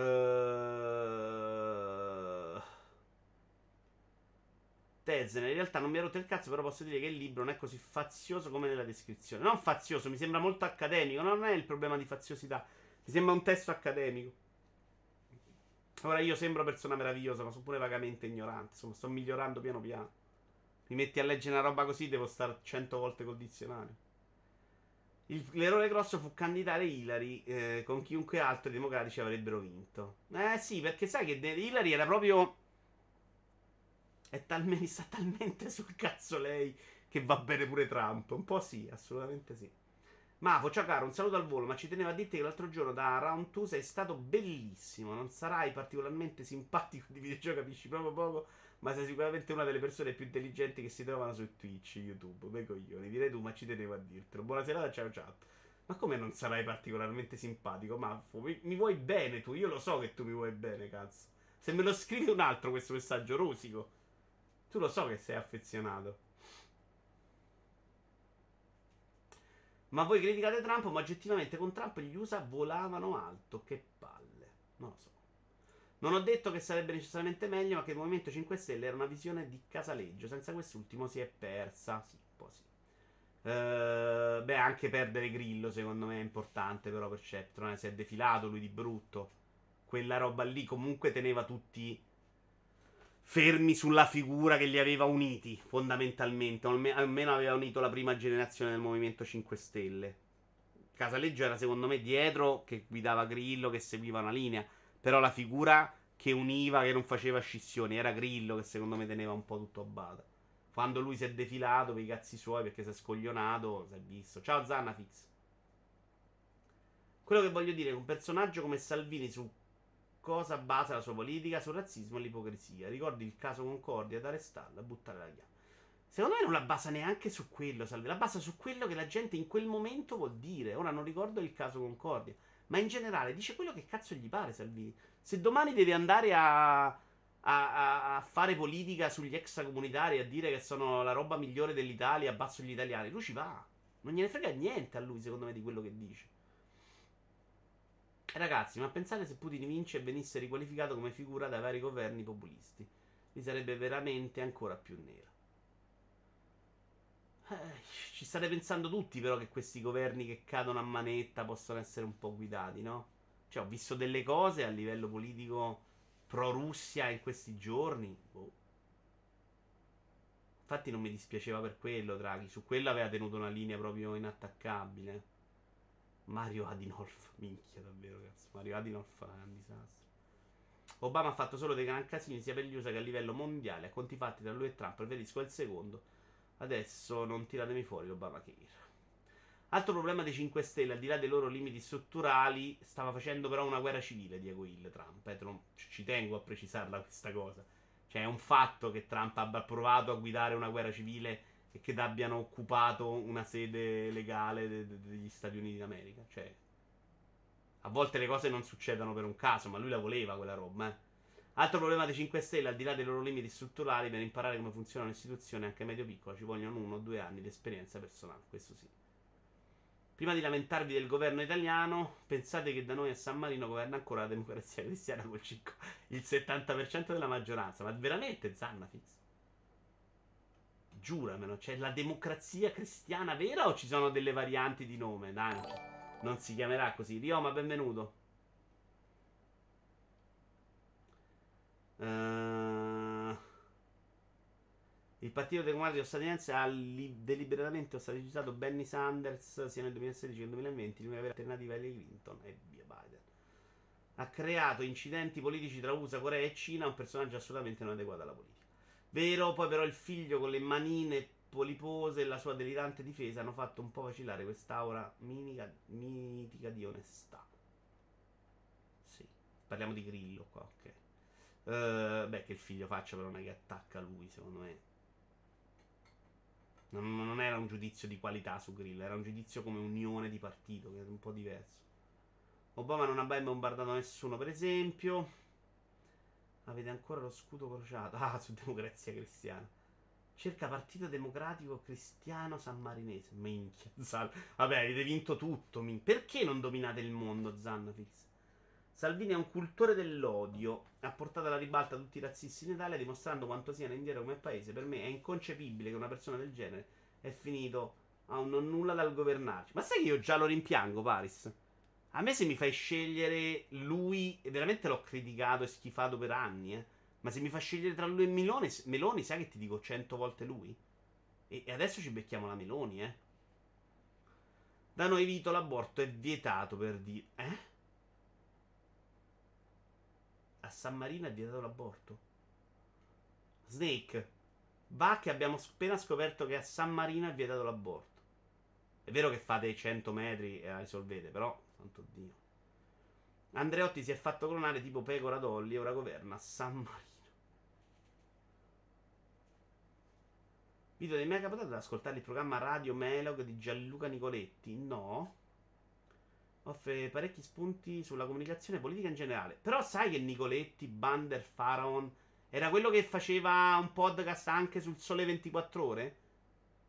Perché secondo me è lui, e sapete che ha parlato di Vito Iuvara e il corso per videogiocatori tipo 100 anni fa. Non sono riuscito a trovare la puntata, volevo portarvela una volta. Perché, perché hanno messo, ci stanno i vecchi podcast, ma quella trasmissione si chiamava diversamente, non c'è più quella vecchia. E lui parlò del corso di videogiocatori mm, facendo un discorso serissimo di me, eh, su questa roba che io dicevo premi quadrato mentre facevo il pugilato finto, che era fuori di testa, era bellissimo. Però i link non funzionano. Cioè, ho trovato su TF Forum, TFP Forum il link. E... Ma non ci sta più il file. Ma chi va in ospedale a San Marino vanno tutti a Rimini. No, nessuno dei due. No, scegli Paris. Non fare nessuno dei due. Scegliene uno. Salvini e Meloni. Scegli. Devi scegliere per forza. Non puoi non scegliere. Scegli uno dei due, cazzo. Secondo me non scegli mai la Meloni. È terribile. Cioè, per me la Meloni è anche peggio. Uh, faceva golem. Eh, sì, da qualche... Io lo, mi sembra che era sole 24 ore quando parlò di me nel 2005. Andreotti era ancora uno che poteva alzare il telefono, averci di personalità così oggi. Parlo della personalità e non impazzite con la mafia.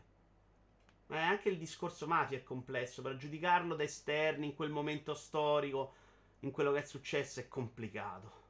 Mi sarebbe piaciuto molto leggere nel cervello di Andreotti e sapere realmente come sono andate tutte le cose. Perché se giudichi mafia, secondo me, è cento volte peggio Berlusconi. Cioè, c'aveva un mafioso dentro casa, ragazzi, che sapeva benissimo che era un mafioso, secondo me è ingiustificabile. Cioè, chiaramente dei contatti. È vero che c'era la paura dei rapimenti, ma non ti metti mai uno dentro casa, secondo me. Cioè, fai un'altra cosa. Ti metti, c'hai i soldi, fai una guardia con 200 guardie armate. Quindi, mi recuperi il file della trasmissione. Eh, però come la trovi? Minchia, è difficilissimo. Eh, secondo me è complesso. Però ti potrei trovare il link della puntata. Scelgo la Meloni perché no? Ma secondo me, cioè, dopo la Meloni c'è Casa Pound, eh, ragazzi. Non so se hai ragione tu. La storia ce lo dirà. Tavernello, sarete comunisti in realtà proprio noio, lontanamente. Però sono proprio schifato dalla destra. Cioè, il fatto che io debba sempre votare quando voto a sinistra mi innervosisce un sacco. Che la destra non può essere sta roba qua.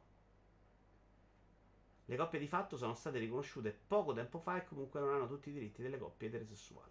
Però comunque siamo l'antica terra della libertà. Scusate, raga, però non è vero che Obama non ha bombardato nessuno. Per carità, non è stato un guerrafondaio, ma non è stato un pacifista. Ricordiamo che è pur sempre americano. Per sparare tante cazzate in questo modo mi sembrate dei comisti. Via, Snake. Però, ma io dico, no, ma lo sai che poi uno fa queste cose così? Cioè, serve proprio che ti scrivi, aspetti 10 minuti e poi dobbiamo cacciare così. Hai perso tempo, la tua vita, no? A me, onestamente. No, ma che ho fatto il ride? Ma che cazzo? Scusate, ho fatto ride. Chiedo scusa. Sono ricoglioni. Stavo andando da lui addirittura il genio. Il genio. No, ma che no? Ma vaffanculo, dai, ma che no. No. Prima imparate a parlare e poi ti presenti, dai, non seriamente. Ayeba Dream, Meloni prima Premier Donna. Non parlo di quello, dico che mi sembrava proprio uno con il pelo che in una classe dirigente come quella di oggi sarebbe oro, con tutti i difetti e le zone d'ombra. Ah, Andrea, ma no, ma sono abbastanza d'accordo io. No, ti rispondevo sul lato mafia, ma è chiaro che secondo me il livello, l'abbiamo detto fino adesso. Il ride l'ho salvato per tempo, cazzo. Perché meno male che esce la finestrella d'alto, se no era fatto. Sentite, che ore sono? 22.07. Siamo partiti alle 20.50. Ce lo facciamo un altro argomento? Eh, dai, un altro oggi, bello. Perché poi sono belli. Ce ne avevo 4 belli, ne abbiamo fatto solo uno.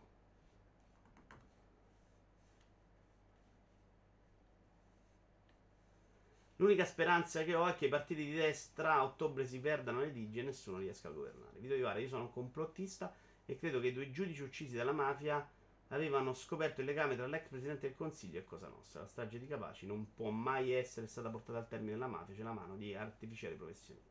No, non, so. non ho mai fatto scoppiare niente, non te lo so dire. Allora, Berserk e le opere incompiute. Abbiamo un link Instagram e ce lo leggiamo da Anime Time. Sapete che Berserk adesso verrà continuato dal suo team di, di autori e questa Anime Time si chiede se abbia senso esserne felici fondamentalmente. Niente, io non ho oggi i tasti manco per sbaglio. Ok. L'angolo del controverso di Anime Tea Time. Berserk continua e voi siete felici?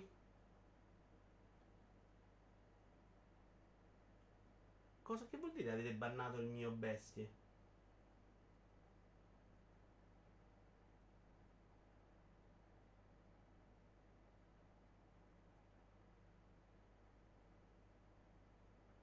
Che stai facendo, tavernello? Non ho capito.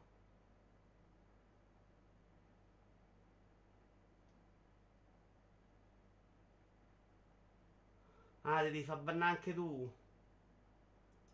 Oh. Mamma mia, che palle, non c'avete una vita. Oh, che coglioni.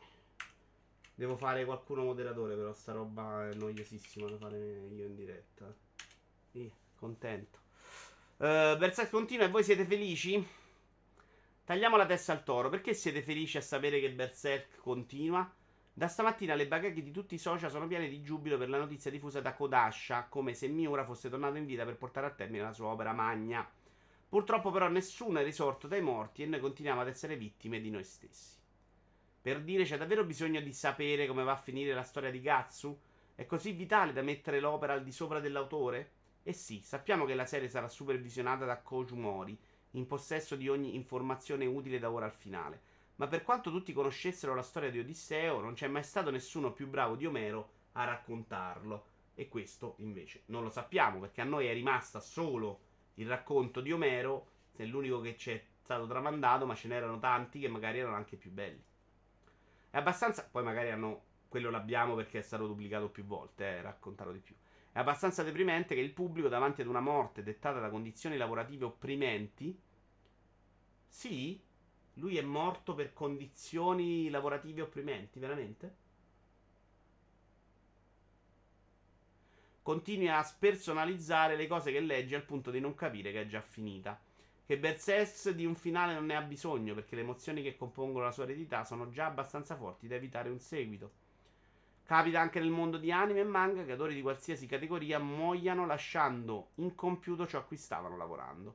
Capita dappertutto perché la vita è tutta un insieme di esperienze interrotte che perdurano nel tempo. E lo fanno tramite il ricordo, l'affetto e la capacità innata dell'essere umano di andare avanti nonostante tutto. Continuare Berserk invece è un passo indietro. Nessuno ha realmente bisogno di conoscere il finale, lo braviamo così tanto perché ha avuto una storia travagliata e che ora non possa più terminare quasi non sembra vero. Ricordiamoci però che Miura è comunque morto, le sue parole e i suoi pensieri possono essere replicati, ma la persona non ci parlerà mai più.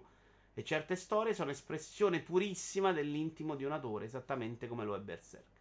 Perché l'ultimo film di Satoshi Kon è fermo in una cartelletta da 12 anni, nonostante i lavori fossero in stato avanzato. Perché Kon è morto e nessuno può sostituirlo.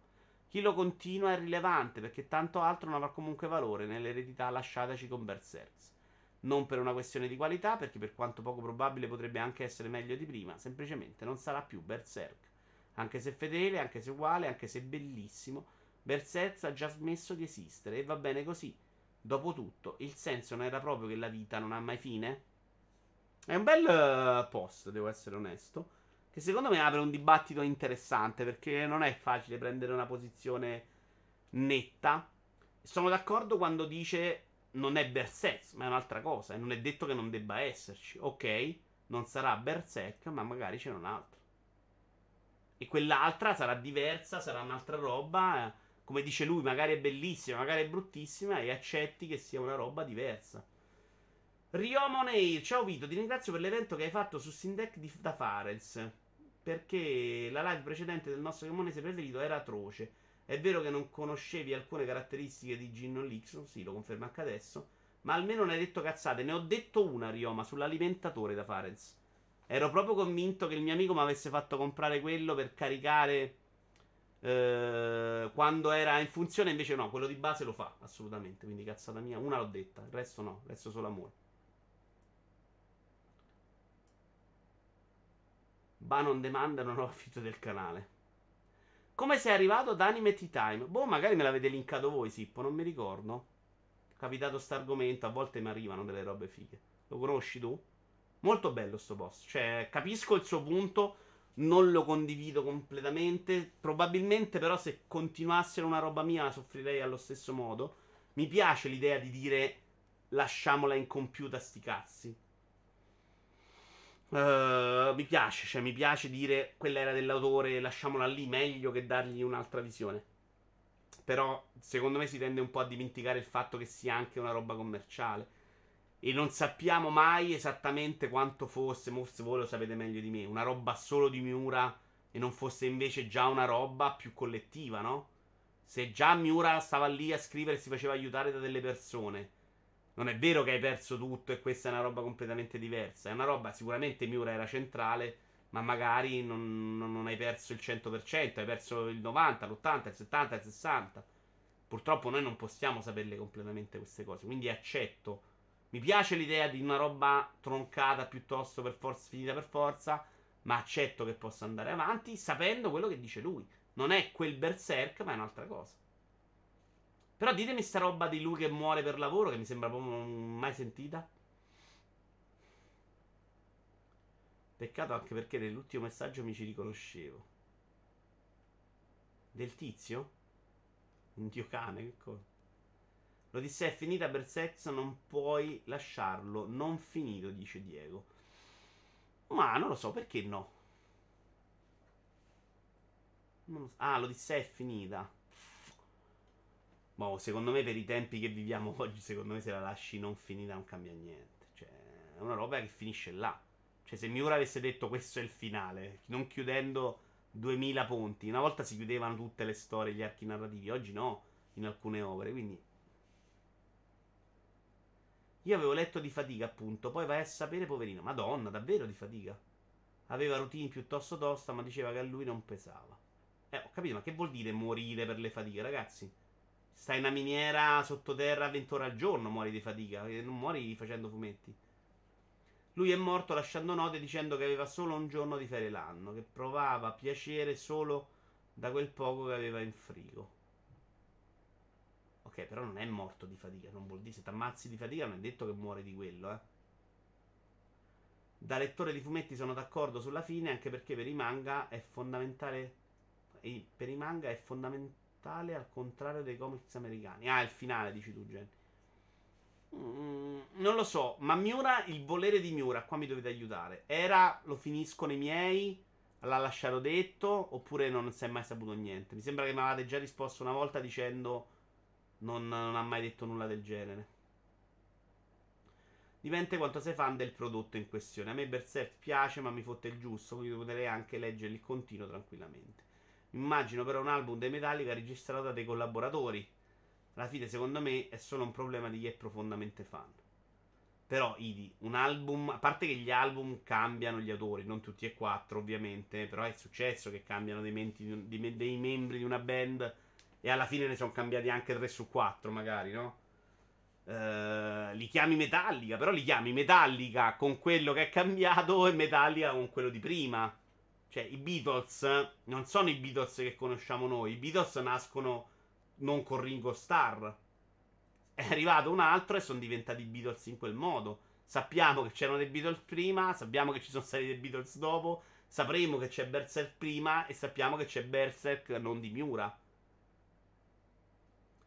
E poi tu dici, sì, avrei voluto vedere, premesso che Miura non può risorgere, quindi non avrai mai un finale di Miura, hai un'altra storia finale, un berserk alternativo, no? È proprio il, il, quella linea che si va a depistare. Il finale di Berserk con Miura non esiste, sta qua, e qui ce n'è un altro. Qualcuno sarà meglio di niente, se non lo vuoi non leggi il successivo. Ti fermi a Miura, cioè ci sta anche questa possibilità. Sei quello che dice non voglio il finale di Berserk Basta non comprare quelli di adesso. Ce l'hai. È esattamente il finale non di Miura. Capisco che Idi adesso tu impazzisci perché la risposta è non comprare, ma ce l'hai quella possibilità. È ferma lì, eh. Tutto quello che ha fatto fino a Miura di oggi lo sai, punto, è lì. Quello è rimasto, nessuno te lo tocca. Se non vuoi un'altra cosa, ti basta non andare a leggertela. nessuno può cancellare l'opera originale, per me possono fare anche il seguito della Divina Commedia, sti cazzi. Anche il seguito. Eh sì, Jack, esattamente quello che ho appena detto. Dire non è Berserk non dice nulla sulla qualità. I nomi sono etichette, mi interessano molto meno del contenuto. Oda punta a fare come l'autore di Berserk se va avanti così. Oda che fa? Cimalvi te la sei persa? Eh sì, eh. Lo sto vendendo a a Farenz. Li seguo spesso su Twitch. Bravo Sip, vedi quante ne sai Sip. Già che ho scoperto Patarico con sto canale da 1800 iscritti nel giorno che io festeggio 1000, non va benissimo sta cosa. Adesso lo segnalo per farlo arrestare. Per me ci sta, chiaramente sarà un berserk, ma va bene così. Soprattutto se ci sono le indicazioni dell'autore. Poi per me la protesta va fatta dall'autore, non da altri. Sì, però se muore non ce l'hai. Magari lui non voleva mai nella vita che continuassero la ro- sua opera senza di lui. Però se prendete Game of Thrones, anche lì abbiamo visto una variazione sul tema, no? Abbiamo visto un finale con delle indicazioni e adesso vedremo forse un giorno se quello non muore il finale vero. Ma che cambia del telefilm è stato così. Il libro è un'altra cosa. C'era un post che motivava in dettaglio i motivi del proseguimento e per me ci stava. C'è l'idea di come Miura voleva chiudere. Ci sono vari script, ci sono i suoi collaboratori. Percepro dice: Lascia un po' il tempo che trova questa opinione. Chi si è letto Berserk, secondo me, vuole il finale.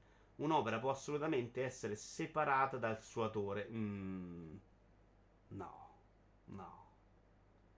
Posso guardare i quadri di Hitler e dire che era brava a disegnare gli edifici. Sì, ma queste sono due cose diverse, però hai mischiato due argomenti, secondo me. Eh.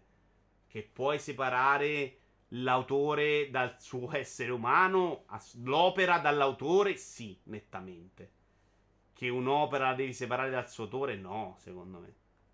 Secondo me non hai mai quello che c'è, una roba diversa. Mm, qui non mi porti mai dalla tua parte. Secondo me però sono due argomenti molto diversi. O hai sbagliato esempio o sono due argomenti diversi separare l'opera dall'autore tutta la vita. L'abbiamo detto, si fa fatica, io faccio fatica, ma è assolutamente una roba possibile.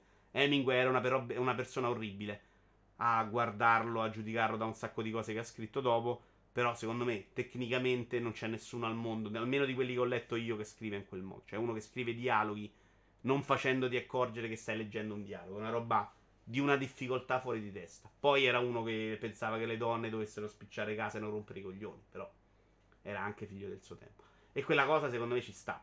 Prendere Hemingway, far fare il libro a me e dire la stessa cosa, possiamo separarla? No, sono due opere, una di Hemingway e una di un altro. Ci sta a lasciarlo incompiuto, il ciclo delle fondazioni è tronco perché Asimov morì, ma è comunque una pietra miliare della fantascienza, dice Super Giovane. Anche a me piace l'idea finito, non finito va bene lo stesso. È morto, secondo me alla morte non c'è seguito e ci sta che non lo finisci. Non, non sono neanche sicuro che io avrei voluto per forza il finale. Cioè io il finale lo voglio un sacco se l'autore è vivo. Del finale alternativo non sono sicuro di avere sta gran voglia e bisogno. Se pensate ai film dove il regista è ormai quello che contribuisce meno al film uh, e si parla solo di lui, dice il Morse. Eh, dovrei sapere meglio esattamente cosa fanno fare i registi di quei tipi di film da cassetta, diciamo, ai, film Marvel. Ma che contribuiscono così poco non è vero, eh. Cioè, il regista è comunque uno che sceglie la scena, che è importante al montaggio, che ti rompe il cazzo nel momento in cui stai recitando, che parla con te prima della scena, parla con te dopo. Non è solo mettere la telecamera in un punto rispetto a un altro quello che fa regista è anche molto psicologico sugli attori, secondo me. Non so quanto se incide così tanto in tutti i film, ma secondo me è un ruolo ancora molto importante. Si vede anche molto la mano di un regista nei film. Eh.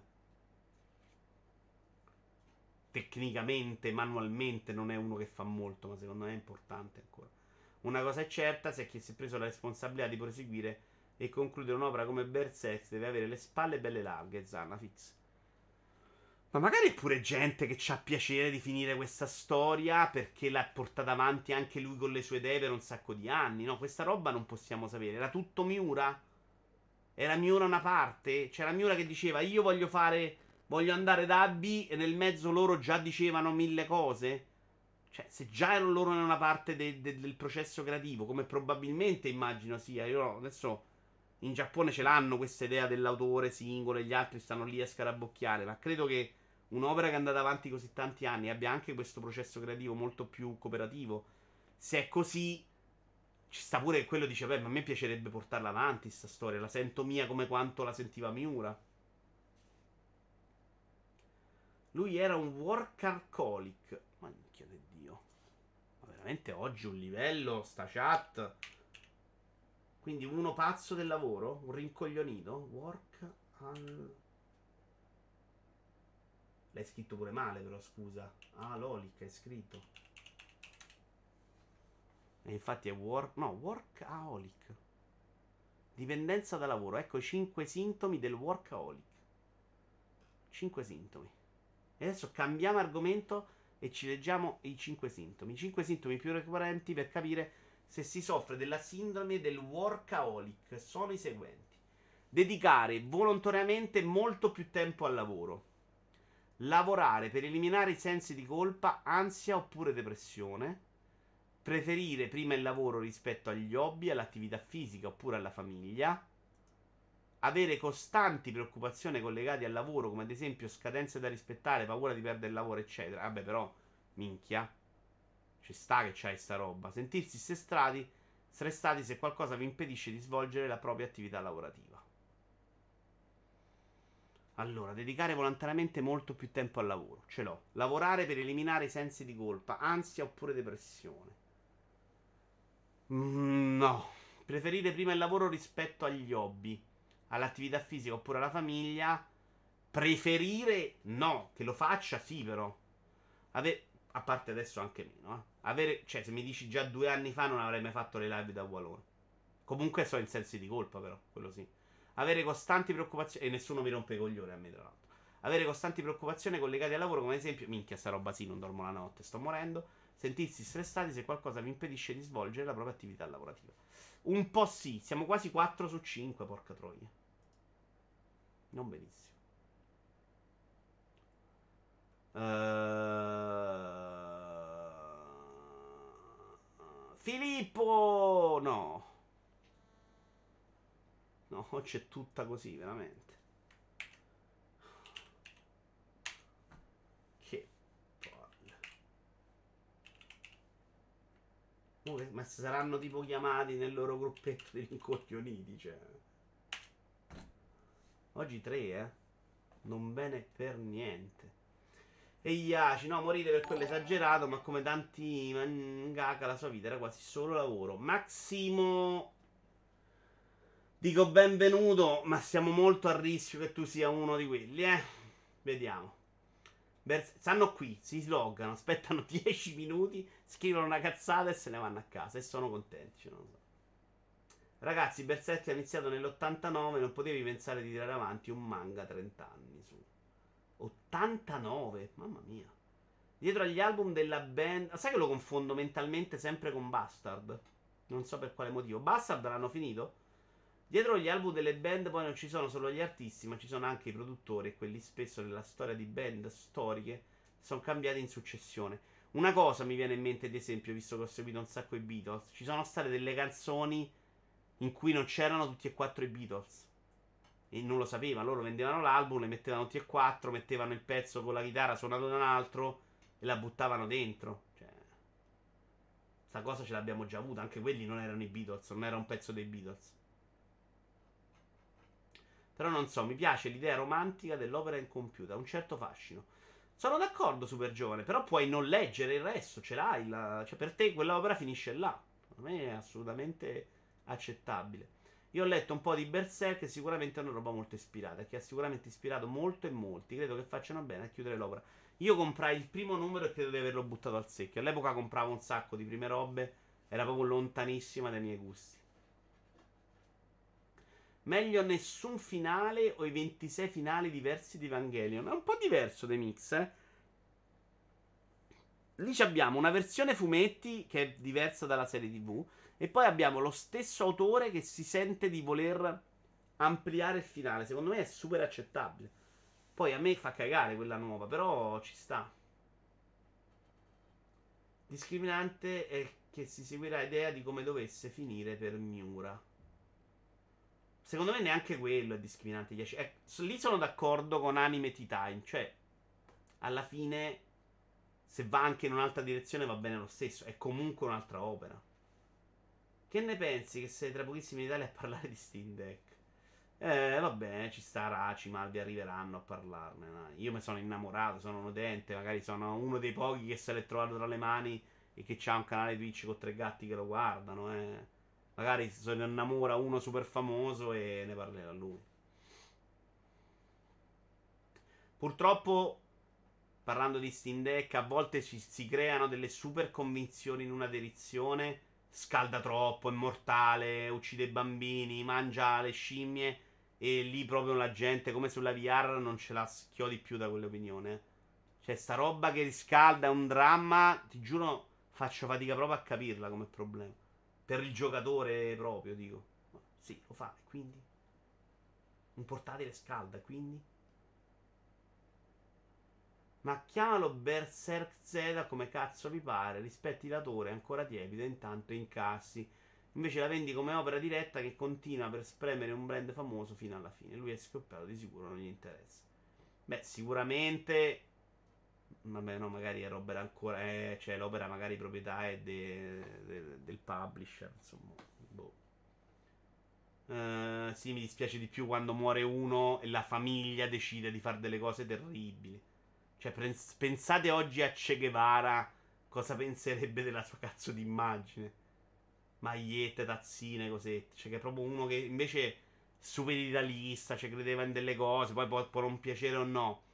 Però immaginatelo a vedere che cazzo è la sua immagine oggi. Oh, sapete una roba che mi stunna proprio? Sono quei filmati finti in cui prendono i personaggi della storia, non so, Kennedy sta lì a fare le battute, che fosse sia fuori sgampo, dove ha un senso, ma fa la pubblicità della Coca-Cola. Cioè, seriamente. A me quella roba è terribile. Io scriverò un testamento dicendo che, che cazzo mi ammazzo tutti dalla tomba se me lo fate. Grande Ernest quando la femmina stava in cucina il mondo girava molto meglio. di sicuro non rischiavi di beccarti la melone in Parlamento.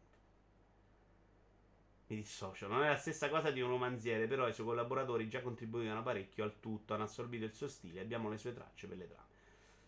E Yash, sì, assolutamente diverso. Sono d'accordo. Guarda, non conosco certo bene Miura, ma non sono certo se fosse in vita non più in grado di scrivere, non avesse approfittato di altri per farlo finire con relativo guadagno, dice Diego. Dipendenza dal lavoro, stacanovista. Se domani la Ferrari chiude, non facciamo più il mondiale di Formula 1? Ma questi uomini che fanno tutto loro, non so, ci credo poco. Beh, l'esempio Formula 1 non è proprio indirizzato. Se muore Ferrari, fa, continui a fare le Ferrari, però sì. Questo è un buon esempio, non c'entra cazzo la Formula 1. Però sì, morto Ferrari abbiamo fatto le Ferrari. Con un'azienda che ha i dirigenti che hanno assorbito quella mentalità, alcuni familiari, gli operai, e quindi porti avanti anche un po' quell'idea. A volte non va benissimo, però la Ferrari di Enzo Ferrari è una cosa, la Ferrari post Enzo Ferrari è un'altra cosa. Il mio compito qui è finito. Ogni mangaka ha quel tipo di stress mortale è solo stato sfigato, work alcoholic, ubriaco di lavoro. E che ero convinto che alcoholic forse... No, eh, non è alcoholic. Eh, no, vedi, non è work alcoholic. È scritto così. Ecco perché stavo impazzendo. Come l'ha scritto il Maria. Uh, io per eliminare i sensi di colpa e ansia non lavoro. Io ho la sindrome del cazzeggio. Questa era molto bella. Uh, io manco l'ho mai letto Berserk, però anche lì sarebbe stato lui nel tuo esempio a guidare la creazione. Altra cosa se ne occupano direttamente altri perché mo, certo, super giovane, certo. Tutti gli imprenditori sono workaholic. Dice inglese videogiochi. È un po' a calci in culo, però probabilmente sì. Ma anche uno con partita IVA, secondo me. Ma anche uno che è dipendente ma ci tiene. E ci stanno i dipendenti che non ci tengono, ci tengono che arrivano bene. Eh, vabbè, no, Vito, secondo me il fatto che fai un bel po' di altre cose nella vita oltre a lavorare dice che non sei workaholic per noi. No, in questo momento The Mix non lo sono mai nella vita. Però anche perché c'è proprio stacco. Io lavoro poco adesso, c'è proprio un numero di ore. È difficile che faccio più di 8 ore. C'è stato un momento della mia vita che ero peggio proprio di così. Però ti dico una cosa: tutte le cose che faccio anche per hobby, compreso quella, la trasformo in lavoro finché non arrivo ad averne proprio fino al lavoro come struttura e eh, non come piacere, come cosa. Cioè, se a fare qui questa chiacchierata è piacevolissima, però per farla e segnati gli argomenti e leggiti gli argomenti e mettiti gli appunti e poi metti questo live, fai il podcast, metti su YouTube, carica su Twitch. Ci metto veramente una parte di, di roba che non c'entra un cazzo, che, che è proprio strutturale mia, me ne accorgo. Qualsiasi cosa metto mano la trasformo in una roba in cui mi faccio un file Word, in cui ci metto il lavoro, mi faccio delle tabelle con delle scadenze. Non riesco ad essere molto sciallo in niente di quello che faccio. Discord chiamato, ci facciamo bannare da Vito. Così lo spaventi, magari non c'entra niente. Massimo! T'ho spaventato, dove stai? Non ha ancora scritto Massimo. Massimo, ti prego. È stata una brutta serata a livello di nuovi en- new entry. Ti prego, dici che sei una persona meravigliosa. Ne ho bisogno. Il tuo primo messaggio deve dimostrare al mondo che sei una persona meravigliosa. Ti metto quest'ansia addosso. Massimo, ti prego. Sapevo che impazziva. Uh, eccoci, basta non leggere tutti a casa. Sì, di però, scusami, eh. Io non voglio leggere niente dell'opera dopo Bersetto. Ok, basta, ce l'hai quella roba. Perché non riesci a capire questo concetto molto semplice? Eh, non è che puoi sempre mortificarti perché uno lo fa. È come quella che si mortifica perché se baciano due. Tu non te bacia con una donna, non rompe il cazzo a me. Cioè. Berserk, il primo volume sono solo storie corte. Parte dopo, se hai voglia un giorno, dagli una seconda possibilità. Eh, ci avrei un po' voglia, ma quanti devo leggere? 23 anni di fumetto, veramente, Opez? Quanto è grosso adesso come livello di quantità un Berserk? Io sono innamorato di Steam anche se non mi è ancora arrivato, dice The Mix. Bastard è in corso dall'88 anche quello, ma Agiwara non ha voglia di continuare. Molto bene. Sta roba in Occidente ti ucciderebbero, però, eh. Molto giapponese questa cosa. Ovviamente nessuno riuscirà a finire Berserk come l'avrebbe finito Miura, ma conti fatti ha importanza. Chi dice che Miura l'avrebbe finito meglio di come lo finirà la persona che lo sta continuando adesso? No, Perceptron, questo però lo dice anche quello di Animate Time. Impo- lui dice non importa se sia meglio ed è difficile o se sia peggio. È importante che non sia di Miura e quindi una cosa diversa. E secondo me su quello è inattaccabile. Anche secondo me non sarà mai quello di Miura, è morto. Però ne hai un altro. Se non ti piace perché vuoi solo quello di Miura, non te lo leggi. Se te lo vuoi leggere, hai un'altra roba. Meglio, peggio, diversa. Sicuramente diversa, ma ci sta. Io la trovo meravigliosa. È un piccolo miracolo considerando la potenza che ha il software. Può solo migliorare, dice Matt. Sono d'accordo, però dobbiamo riuscire a risolvere questo problema di Switch. Secondo me, nel caso specifico, dipende molto da che indicazioni avevano. Avevano citato il film di. Di nonno, vabbè. Ci sta che se la sia sentita di completare. Ah, di quello che è morto, di Con, ok. È terribile anche quando ricreano in CGI attori morti come fa la Disney. Sono super d'accordo, super giovane. Terribile quella cosa, terribile. Terribile. Uh... Si certo non indo le due parole, ma l'origine sembra quella. Sì, sì, sì. Anche io avevo pensato a quello, però mi faceva strano che era scritto diverso. Il cinema è peggio dei fumetti a sfruttamento. Vedi i seguiti del corvo per quanto riguarda la CGI. Guarda il biondo di Fast and Furious. Hanno messo anche lui in CGI. Massimo! Sei un grande. Bravo. Sei una bella persona, Massimo. Ci sta, ci sta. Stasera due argomenti su due scelti proposti da me. Lo aggiungo sul LinkedIn. Eh, non l'ho scritto che l'ha proposto. Però bravi, bravi tutti. Ce n'aveva altri due super belli, eh. Bello, dobbiamo farlo di più la video in diretta. Stasera è stata fantastica. Basta dire vi piace Steam Deck e fai felice vita. Sì, ma sono un piacere da leggere. Io lo capisco il concetto, ma se segui quella frase di non, dis- non si discute più di niente.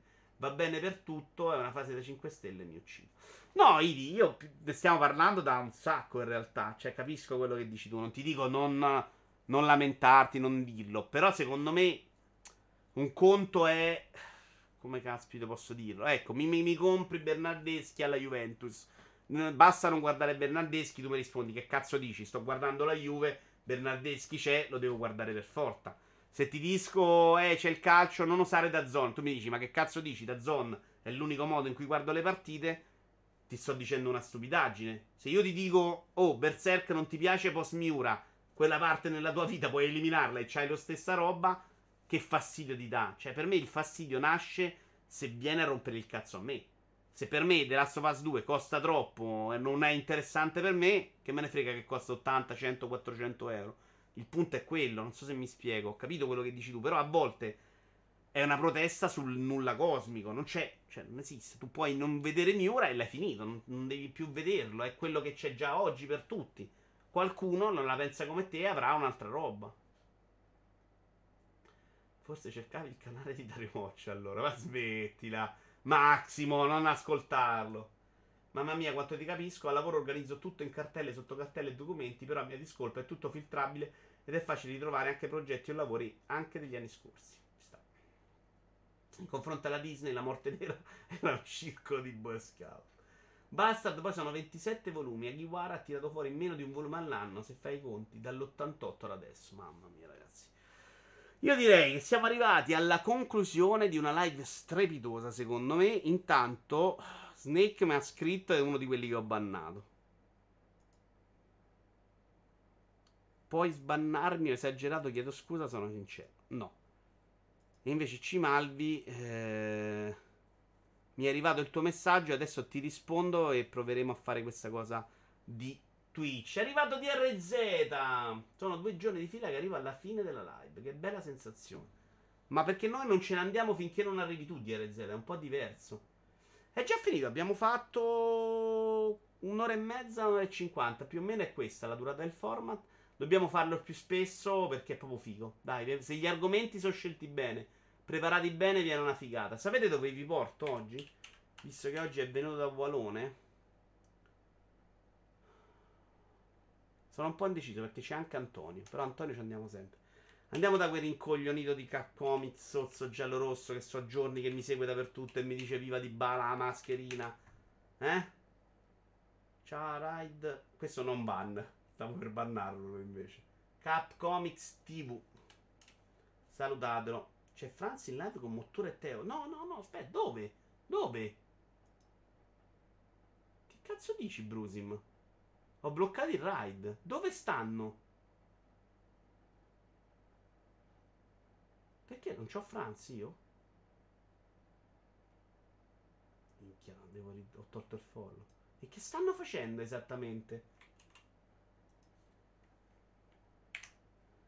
Uh, right. No, basta il nome, penso. Dici Porto, assoluta. Si ubriaca. No, che motore è finito in un ginepraio proprio, ragazzi. Me lo uccidono sto ragazzo. Ciao belli, è stato bellissimo stasera. Grazie mille a tutti quanti, tranne a quelli banati che hanno solo rotto il cazzo. Ciao a tutti, buonanotte. Ciao ciao ciao ciao ciao.